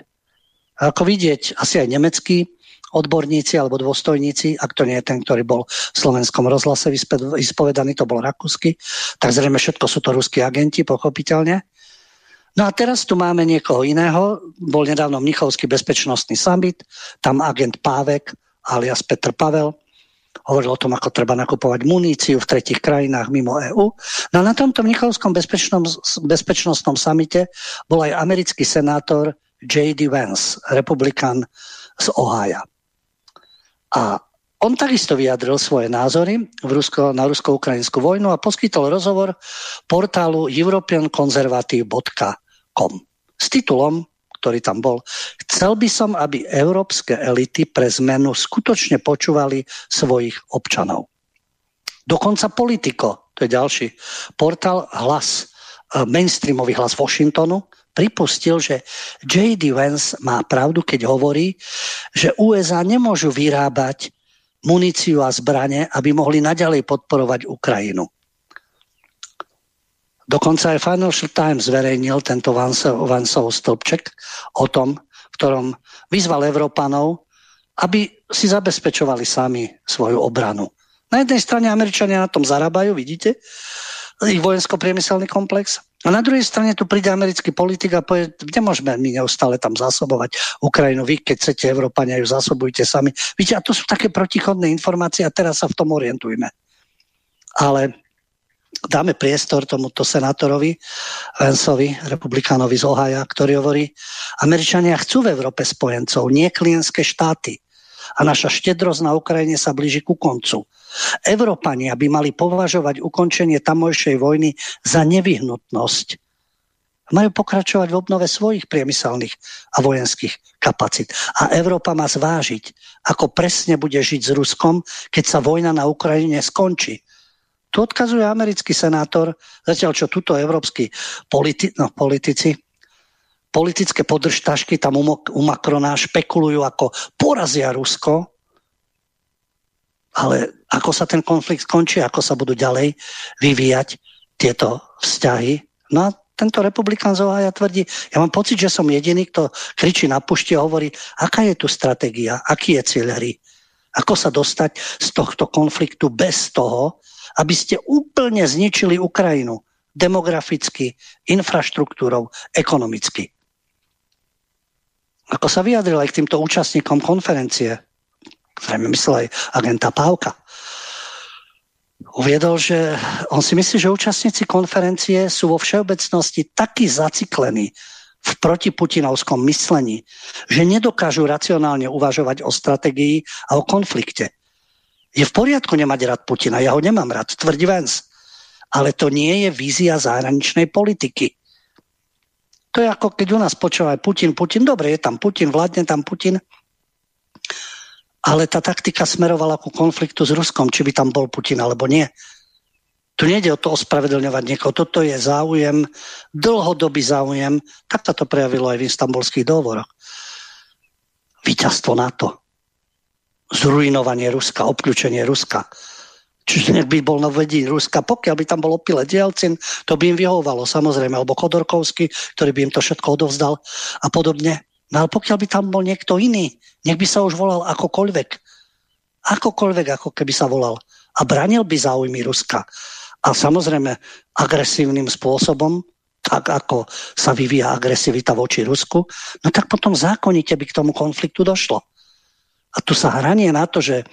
Ale každá krajina sa môže rozhodnúť Nemôže sa každá krajina rozhodnúť, ani Kuba sa nemohla rozhodnúť, ani latinskoamerické krajiny, ktoré tam boli, nemohli povedať, že a my chceme byť vo Varšavskej zmluve. No a čože, sme tuto kde si pri Amerike a ostatní členovia sú ďaleko.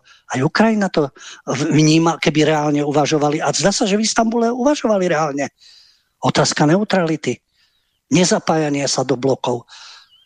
Bola tam myšlienka aj dobre do EU si chodte. Ale nie do NATO. A v tomto bol základný problém. A my počúvame len o tom, že Ukrajina má právo na to, Ukrajina má právo na hento. Právo môžete mať, ale musíte mať aj zodpovednosť. A keď vie, poznám svoju strategickú polohu alebo svoju geografickú polohu, tak sa musím podľa toho rozhodovať. Ale opäť to niekomu náramne vyhovuje tento konflikt. Vystrašená celá Škandinávia, Švedsko ide vstupovať do NATO, Fínsko a podobne, zbraňové systémy, kšefty, armády a tak ďalej.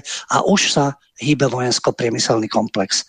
Ale ešte na záver teda myšlienka tohto amerického senátora J.D. Vansa, republikána z Ohio, ktorý to dáva do širších súvislostí. Existujú zjavné spôsoby, hovorí, v ktorých sú naše záujmy v rozpore so záujmami Vladimíra Putina. Existujú spôsoby, ktorými podľa mňa urýchľujeme rozvoj jeho vzťahov s Čínou, čo nie je v našom najlepšom záujme. A preto, ak sa pozriem na tento konflikt, nepýtam sa len na ukončenie hry na Ukrajine. Pýtam sa, prečo zvyšujeme pravdepodobnosť, že sa Vladimír Putin spojí s komunistickou Čínou, keď by sme, mali, by sme sa mali veľmi snažiť aby sme žiadnu krajinu netlačili do náručia Pekingu. Poškodzujeme svoje vlastné národné záujmy, pretože je asi dobre nenávidieť Putina. To je jeho postoj, názor.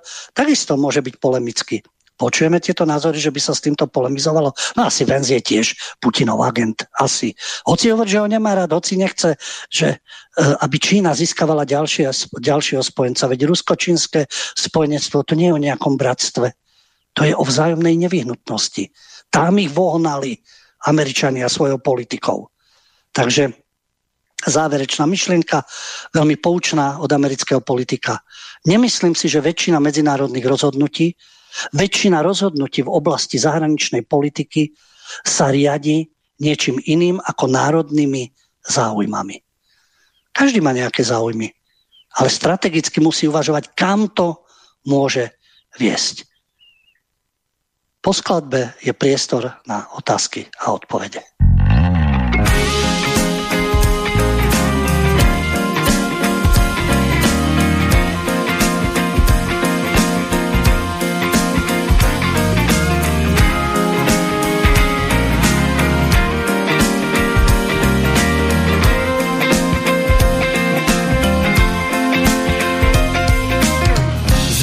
Změna počasí ti boušku skryla podřasy, teď z očí pouštíš do pokoje prout. Vody tmavé, studené a vím, že se to přežene, jo, se mnou holka jen tak nejde hnout. Tak klidně buď příliv, já budu hrát, mám na to dost síly, a mám příliv, já budu v něm. Tak jak jsem slíbil, pro tebe je.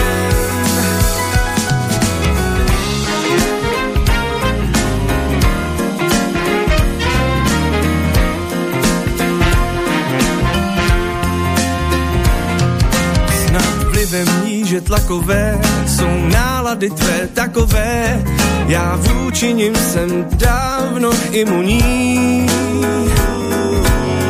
Volnovití ustojím a vínem ten den zahojím, stačí láhev a neslyším, jak hřmí. Tak klidně buď příliv, já budu hrát, mám na to dost síly a mám na to čas.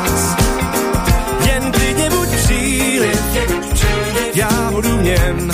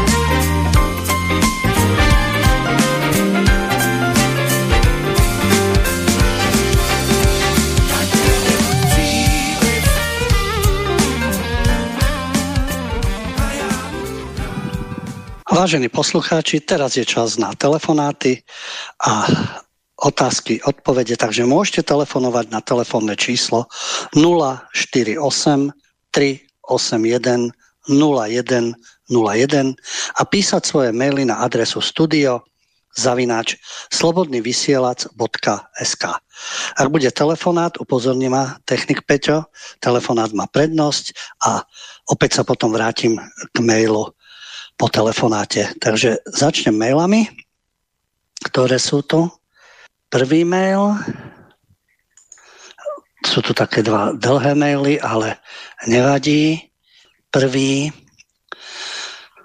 v prvom rade sa pristavím pri propagande a agitácii, hlavne pri našich tzv. politických aktivistoch. Neviem, kto to spojenie vymyslel, ale propagandista je podľa mňa správnejšie a historicky opodstatnenejšie. Minulý týždeň som chlapcom zo Smeru povedal, že ak chcú uspieť v eurovoľbách a v prezidentských voľbách, musia ovládnuť aspoň jedno médium, tým je RTVS. Doteraz neurobili poriadok v tom najdôležitejšom médiu. Mali to urobiť bez milosti. Tu sa nedá váhať. Musí to ísť od Machaja a hlavne cez spravodajstvo a publicistiku. Na sociál-fašistickú propagandu má opozícia média veľkokapitálu, ako je SME, Denník N, aj aktuality, ale aj taký postoj si s nimi nezada. To nehovorím o týždenníkoch a iných periodikách. Tak najprv v tejto časti od pána Juraja Kramaru.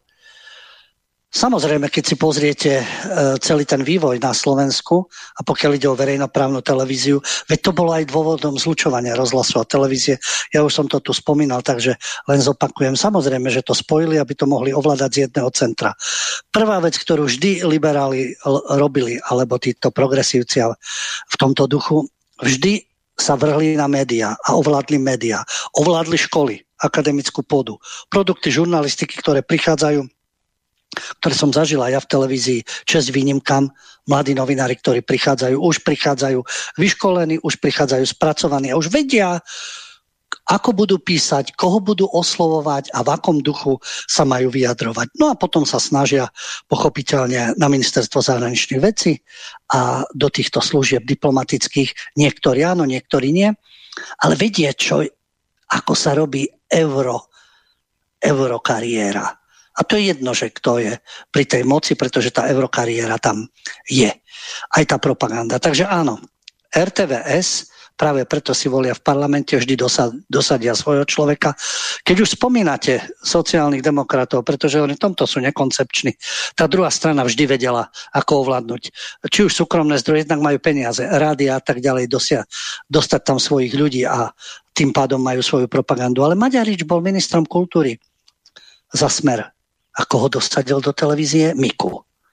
Mika so svojím spolkom, ktorý prišiel odchovanci Markízy a podobne. Už vyškolení ale SDK, čo by oni iné obhajovali? Čo by oni iné presadzovali? A samozrejme, že títo ľudia tam pokračovali a Diko ako šéf-redaktor, toho spomínam, pretože to bolo v tých časoch Grendel, Lipšic a tak ďalej. To bolo v tejto línii. Teraz Maďarič vypisuje na štandarte a podobne, bývalý minister kultúry, ale veď on umožnil, aby znásilnili slovenskú televíziu, aby to tam ovládli, aby si tam dovliekli Hanzelové a tieto spolky, ktoré potom samozrejme, že uh, krásne prešli do SME, do denníka N, do týždňa a tak ďalej. Tí vedúci vydania, ktorí tam boli, tí všetci prešli do týchto zdrojov, ktoré tu spomínate, tejto, ako píšete, propagandy. Áno, aktivista, aktivujem sa, som aktívny v určitej činnosti. Ale pokiaľ ide o politické smerovanie, občianský aktivista, nemusí to byť len v politickej sfére, spoločenskej, v akejkoľvek, eh, v akejkoľvek ale vyslovene v politickej, čo vidíme názorne, či už sú to umelci, či herci, to sú hovorcovia PS. To je z ich vyjadrovania, z ich myšlienok. Tam je tam, tam je ten ich politický fundamentalizmus, ktorý v tom ja navyše sa prispôsobia, pretože vedia, že tam plynú peniaze, tam plynú honoráre. Bohužiaľ, celú tú sféru, ale veď na tom pracovali 10 ročia na západe a samozrejme, že to k nám preniesli od 90. rokov koho ľudia zvolia, koho si dosadia, môže urobiť poriadok na ministerstve kultúry, môže urobiť poriadok v RTVS, ale v tých hlavách to je, tých umelcov, tých novinárov v tej umeleckej sfére a tak ďalej. A tí spracovávajú ďalších ľudí. Takže áno, bohužiaľ, oni ne, nekonajú v rukavičkách, takže práve preto sa teraz trasú RTVS. Na druhej strane, pokiaľ ide o RTVS, to e, som spomínal z reportérov bez hraníc Salaj, on sám hovorí, že áno, RTVS má vplyv, jasné, presadzuje to, že to nemá čo byť štátna televízia a tak ďalej, objektívna, no, nikdy objektívna nebola, ale že má to vplyv tak na najvyš na strednú a staršiu generáciu, čo je samozrejme takisto dôležité, ale oni si podchytili mládež. Tí už nebudú sledovať RTVS respektíve možno nejakú reláciu si nájdu v archíve a pozrú si to v mobile alebo v laptope a na sociálnych sieťach a tak ďalej. Ale nebudú sledovať tie diskusie a podobne. To je naozaj záležitosť strednej a staršej generácie, ale celkovo populácia starne, takže má to svoj význam, ale vidíte to aj na tých demonstráciách, vidíte to na tých aktivitách, vidíte to na tých mladých fanatikov, ktorí si tam počmarajú čela, pokreslia ukrajinské zástavy a tak ďalej, kde by lepšie išli. Áno, je to hrozné vidia tie správy a dennodenne sú krmení, ako zomierajú ženy a deti a e, aká je tá vojna strašná, kto útočí, ale nepoznajú pozadie ani to, čo tomu predchádzalo, ani to, že aj druhá strana zabíja, útočí a vlastných občanov a s tým začali vlastne na východe Ukrajiny. Ale kto by im to prednášal, kto by im to vysvetľoval, keď žiadna pluralita názorov neexistuje? Skúste niečo také vysvetľovať a ste samozrejme ruský agent. Takže v tej mediálnej sfére to musím skonštatovať, národné sily alebo vlastenecké sily vždy pokrivkávali. Buď sa na to vykašľali napriek tomu, že mali prostriedky, aby založili jeden silný denník, aby, to teda ešte v tých začiatkoch, aj keď založili, skrachoval. Napriek tomu, že boli prostriedky. Nedávali význam tým médiám, tá druhá strana dáva. A veľký význam, aj keď stráca, alebo dopláca, alebo prepláca tých ľudí, vedia tú mediálnu politiku a snažia sa ovládať celý mediálny priestor a to nie je len záležitosť u nás, aj v iných krajinách. To je taktika týchto neoliberálov, progresívcov a podobne. No a tu sa dostávame k tej druhej časti mailu. Dobrý večer do štúdia Pánska sa hlási Peter Cvišek, máme telefon do štúdia, pán Hudio. Nech sa páči. Halo, Nech sa páči, deň, môžete dobrý. hovoriť. Počujete sa? Počujeme sa? A, áno, áno, počujeme sa, nech sa páči. Tak to je dobre, pán Huďo, trošku som čakal, ale nevadí. Vás si rád vypočujem aj dlho počúvam. Nevid... Len vydržte to stále v tom vašom e, prebudzaní ľudí. Lebo náhodou, čo chcem povedať, náhodou som počul, teda videl na YouTube, neviem, či ste to videli, ako bola tá stará liberálna mrena Emilia a ten starý e, liberálny zbabelý kojot Zurinda, myslím, pri tej, myslím, že tá redaktorka sa volá Hajzelová, ale myslím, že sa milím, ale nechajme to tak, nech sa volá ako chce. Stará liberálka. Viete, viete... E, áno, áno, samozrejme. Áno. V Košiciach to bolo, videli ste to teda? Áno. Videli ste to? Videli. Videl no, som, videl som uh, vyjadrenia no? Vačariovej. No, ale e, tam skutočne, ja neviem, oni nemajú mieru v tých klamstvách a, a pícha, ktorá peklom dýcha. Okrem toho, že vtedy, kedy si hovoril, že otvoril som nebo, hej, jak pomaly pobočník Boha. Ale Satan mu otvorí za to asi peklo, na to môže čakať. A teraz ešte, viete, čo si povedal, že prvý raz to povedal, že to ešte zatajil, keď bol s Clintonom z očí v oči a že premeškali sme vlak do NATO, lebo vtedy sme nepostúpili s Maďarskom a s Českom a s Polskom. No ale tak, že on mu vlastne viac menej potom navrhol, že to, túto, e, Slo, Slovinsko, ale že to sú malé kone, tak potom on mal nejakú iniciatívu neskôr a zase išiel za ním a že navrhol, aby tam išli aj po Balsko. A on najskôr povedal, že to by asi Rusi nedovolili. A vidíte, tak on takto rýpal do toho. On má vlastne prsty v tejto krvavej vojne. Keby tam neboli pobalské krajiny, tak sa to takto nerozvinie. Ani tá Ukrajina nemá tú odvahu. Ale on ešte si z toho robí zásluhy svetového politika, že to je obyčajný zbabelý kojot a to ne, nehovorím, no, niekedy mi tí hlasy preskakujú, samohlasy.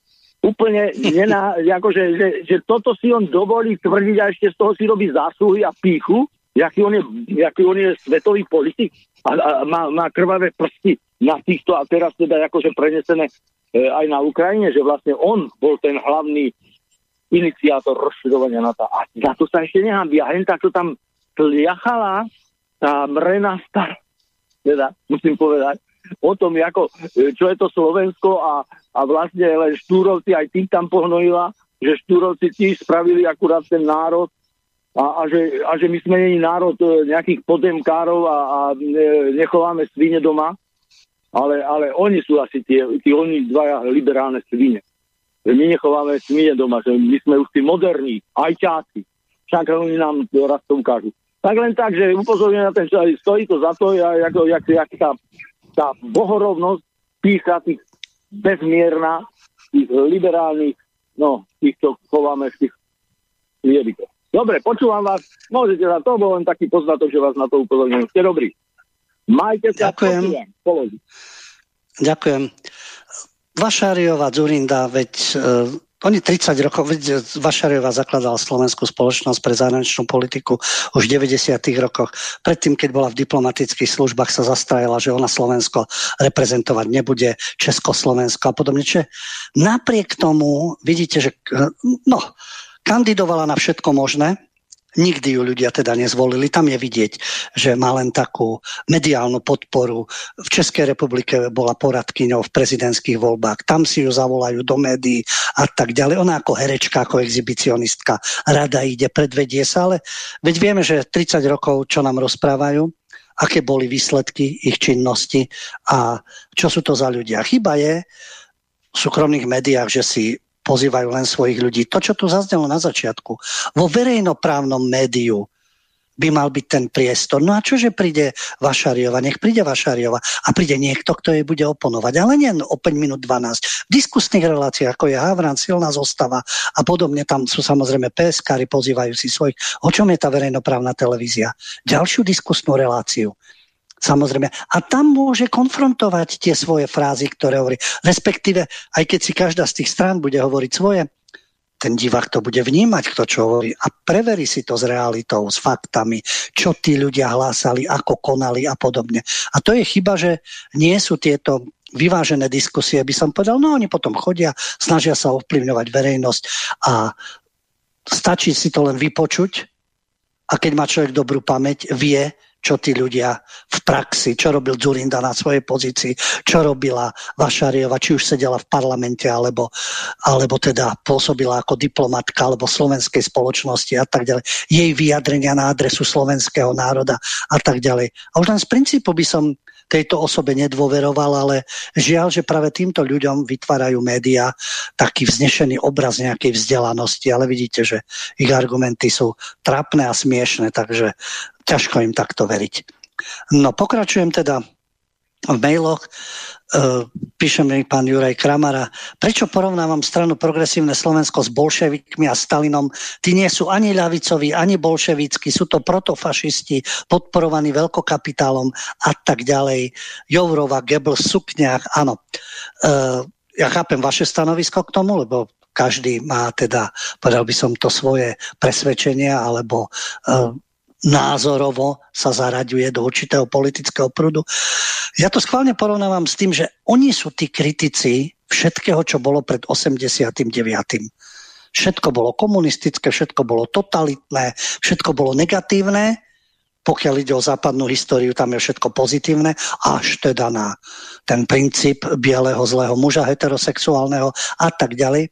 A práve do tohto kontrastu to dávam, že oni sú rovnakí, ak nie ešte horší, ako tým, ktorí niečo vyčítajú. Či to bolševici, či to stalinisti, či to fašisti, či je to Hlinková garda, či je to slovenský štát a tak ďalej. Komplet, to sa stávajú do tej úlohy tých dobrých, tých slušných, tých pokrokových a tak ďalej. Oni sami používajú. Veď aj za toho predchádzajúceho režimu a práve komunisti, bolševici hovorili neustále o pokroku, pokroková spoločnosť, pokroková trieda a tak ďalej. Ja viem, to slovo má svoj význam, ale už v tej propagande v minulosti bolo sprofanované a oni sa opäť k tomu ukyľujú a majú to totalitné myslenie. Práve preto dávam do kontrastu tých, čo kritizujete, vy ste rovnakí. Vy ste rovnaký produkt a veď keď hovoríme o Šimečkovi, starý otec, minule som mal o tomto reláciu o Šimečkovom kláne, veď starý otec bol stalinista a presvedčený a fanatický. Tam je tá záležitosť s Kunderom, ten, ten príklad toho udávania, ktorý ako keby Kundera vnímal cez starého Šimečku a potom sa stal disidentom a tak ďalej. Čiže tam sú tie, tam sú tie korene. Andrej Bán, tento nezávislý novinár a tak ďalej, keď takisto v jeho rodine sa stavali sochy Stalina a tak ďalej. Takže v tomto zmysle to je, môžeme sa baviť teoreticky o rôznych politických smeroch, ale v tomto, v tomto je to svojím spôsobom taká provokácia. Pozrieme sa na Máme ďalší telefón do štúdia, pán Uďo. Áno, nech sa páči. No, pozriem vás, dobrý večer, PM. Pán Uďo, teraz, e, jak som vás počúval, tak paralelne som sledoval aj pána Vajsa na Joiš 24. No jeho uh, úsudky a v podstate jeho také názory, no úplne som z toho bol uh, prekvapený, akým spôsobom on komentuje situáciu aj na Ukrajine, aj aj e, kritika Fica za jeho postoje, čo sa týka aj teraz toho samitu vo Francúzsku. Viete to nejak e, dešifrovať, čo, čo sa udialo? Či je urazený, že nenominovali za, na post prezidenta, alebo neviem, čo tam je.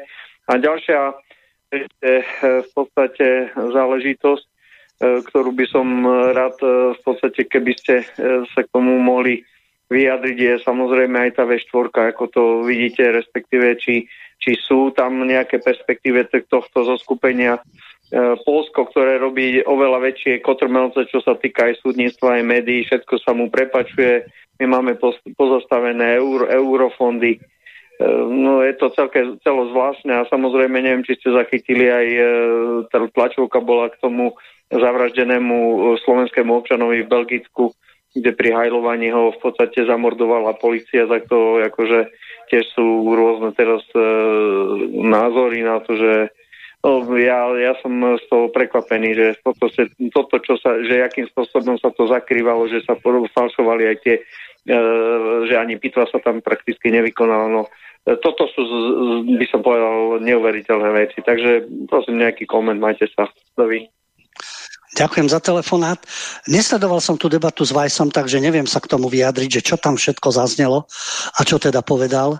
Ehm, ja osobne ho nepovažujem za spolahlivú, spolahlivú osobu, ale nemôžem sa vyjadrovať k tomu. Konkrétne, keby som vedel, aké názory tam zazneli, ale ako hovorím, u mňa to nie je spolahlivý človek, ktorému by sa dalo dôverovať. Pokiaľ ste, pokiaľ ste hovorili ehm, V4, Macron a tak ďalej. Pokiaľ ide o V4, tu je jednoznačná snaha zlikvidovať V4.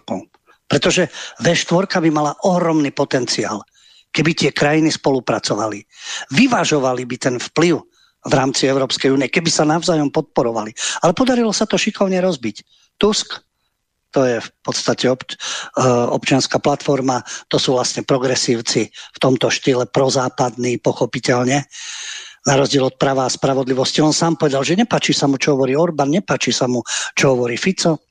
No vieme, že na druhej strane zase Fiala a agent Pávek, to je zase tá česká línia. Čiže tam jedine Orbán, Fico, jedine Maďarsko, Slovensko historicky sme si aj zostali. Práve preto treba prekonávať rôzne tie šovinistické nezmysly o Veľkom Uhorsku, Felvideku a tieto nezmysly, pretože tým, tí veľkí v tej Európskej únii preto odmietajú právo veta hlasovanie kvalifikovanou väčšinou a podobne, lebo budú rozhodovať. A títo lokaji sú im vďační. Sú im vďační a oni sa tomu podriadia. Ale V4, na ktorú by sa nabalili ďalšie krajiny, silná V4, stredná Európa, východná, dajme tomu, zmena pomerov určitých politických, či už v Rakúsku, alebo v Taliansku, svojho času, ako bola stredoeurópska iniciatíva, prípadne z Balkánu, tie štáty, ktoré by odporovali bruselskému diktátu, či už by to bolo Slovinsko alebo Chorvátsko, hoci tá situácia nie je taká, tá pozícia ve štvorky by mohla silnieť a mala by význam. A mohla by byť pochopiteľne alternatívou. Nechceme takúto diktatúru ale európsky komisári, ktorí nám budú prikazovať, pokiaľ ide o pomery v našom štáte, ukladať určité kritéria, vydierať cez eurofondy a podobne. No ale takto rozbitá je štvorka, rozdeľuje a panuje. Veď pre nich je to výhodné. Rozbiť to na tie jednotlivé štáty, tá prvá pozícia bola tiež taká, všetci sme sa predbiehali kto do EÚ a V4 bola na vedľajšej koleji. Potom sme si uvedomili, aha, naša pozícia môže byť silnejšia a teraz to znovu dospelo do toho štádia. Pretože takto dopadli voľby, také sú vlády, takže likvidácia V4 vyhovuje centralizácii Európy a eurobyrokratom a v podstate tým zlomia odpor Polsko síce nie je malá krajina, ale pozíciu Strednej Európe a budú rozhodovať tí veľkí hráči. Macron bude rozhodovať, Nemecko bude rozhodovať, Británia je už mimo hru, ale tá anglo-sionistická politika pokračuje cez NATO a podobne. Takže je škoda, že je V4 v takej situácii, aká je, no ale žiaľ Bohu, voľby v Polsku a situácia v Českej republike spôsobuje to, že tá V4 je, by som povedal, v štádiu rozkladu. Ale to sa takisto môže zmeniť opäť tá pozícia V4 po zmenách vládnych, no v Polsku nie, zvyťazil niekto iný, ale po vládnych zmenách obávam sa, že ak by na Slovensku došli k moci PS, no tak je definitívne po V4. A pokiaľ ide o uh, ten summit, ktorý bol vo Francúzsku, Macron a tak ďalej, No jasné, že nemôžu prinútiť tie jednotlivé krajiny, aby dávali vojakov, ale v podstate všetkých tlačia do tej podpory keď nie vojenskej, tak aspoň prostriedky, nákup munície a podobne. No a opäť, jeden, dvaja členovia budú ťažko odolávať.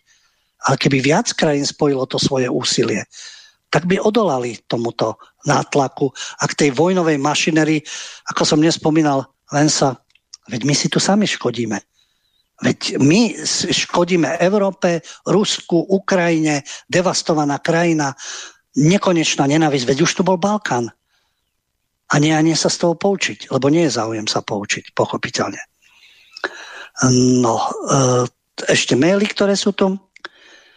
Podľa vás malo Rusko po zlyhaní minských dohod a po priznaní západných elit, že tieto slúžili len na totálne vyzbrojenie Ukrajiny, inú možnosť ako spustenie špeciálnej operácie? Veď bolo len otázkou času, kedy Ukrajina spustí frontálny útok proti ukrajinským občanom ruskej národnosti na Dombase, v Záporoži, Chersone, Luhansku, Dalibor, Budberice. Vlastne celá, e, v celej tej relácii, alebo keď sa aj rozprávam o Ukrajine, o tej situácii, je v podstate to, čo ste tu naznačili. To nie je o tom nadržiavať nejakej strane podporovať. To nie je futbalový zápas ani, ani historicky správna a nesprávna strana. Tu si práve treba uvedomiť, že áno, vyprovokujete niekoho ku konfliktu, ale zodpovedný aj to celú reláciu to tu zaznievalo, ako sa dalo tomu predísť. A dlhodobo od 90. rokov, keď si zmysleli, že my sme to vyhrali, a taký jak Zurinda v pobalských krajinách. Jasne, tá história bola hrozná, sovietské vojska, gulagy a tak ďalej, komunistický režim. Tam sa na tom stávalo pobalské krajiny, kde bola výmena obyvateľstva, takže tam to historicky samozrejme, že rezonovalo a vstup do NATO a podobne. A s týmto sa kalkuloval. Namiesto toho, aby sa tie bolesti minulosti riešili, respektíve, aby sa na nich nestávalo, a začalo sa úplne s novým systémom bezpečnostným, úplne s novým budovaním nejakých, nejakých väzieb medzinárodných, tak nie, pokračovalo sa v starom štýle. Pretože niekto sa rozhodol, že je víťazom a bude pokračovať až do úplného porazenia toho, proti komu počas studenej vojny stal. No a nečudo, že druhá strana, v tomto prípade Rusko, opäť zle chápané, to nejde o to, idealizovať si Rusko, byť presvedčený, že tam je dokonalý režim, že tam sú dokonalí politici, že tam tie problémy e, sa riešia oveľa lepšie a hravo alebo podobne. Nie. A že sa vo vojne nezabíja, neznásilňuje, nekradne a podobne. Bohužiaľ. Ale všetko spúšťačom toho všetkého boli záujmy od Majdanu a Nulendovej vulgárne vyjadrenia. No a vidíte, roky roky budovania rôznych základní a vlastne obklúčovanie Ruska. A že Rusko zareagovalo, ako zareagovalo, to, čo som hovoril, zákonite. K tomu by došlo. Veď k tomu to smerovalo.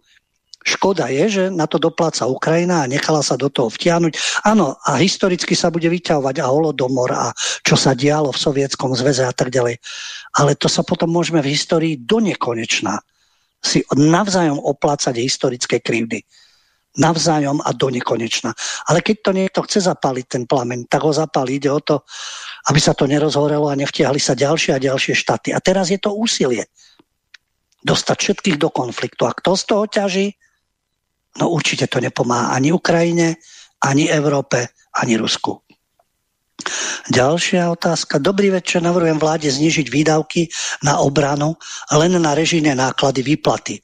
Veď Trump vyhlásil, že krajiny, ktoré neinvestujú 2%, nebudú brániť v prípade napadnutia. Tak potom stačí pozvať Rusov, nech sa e, nechať sa obsadiť a tým pádom sme zaraz BRICS.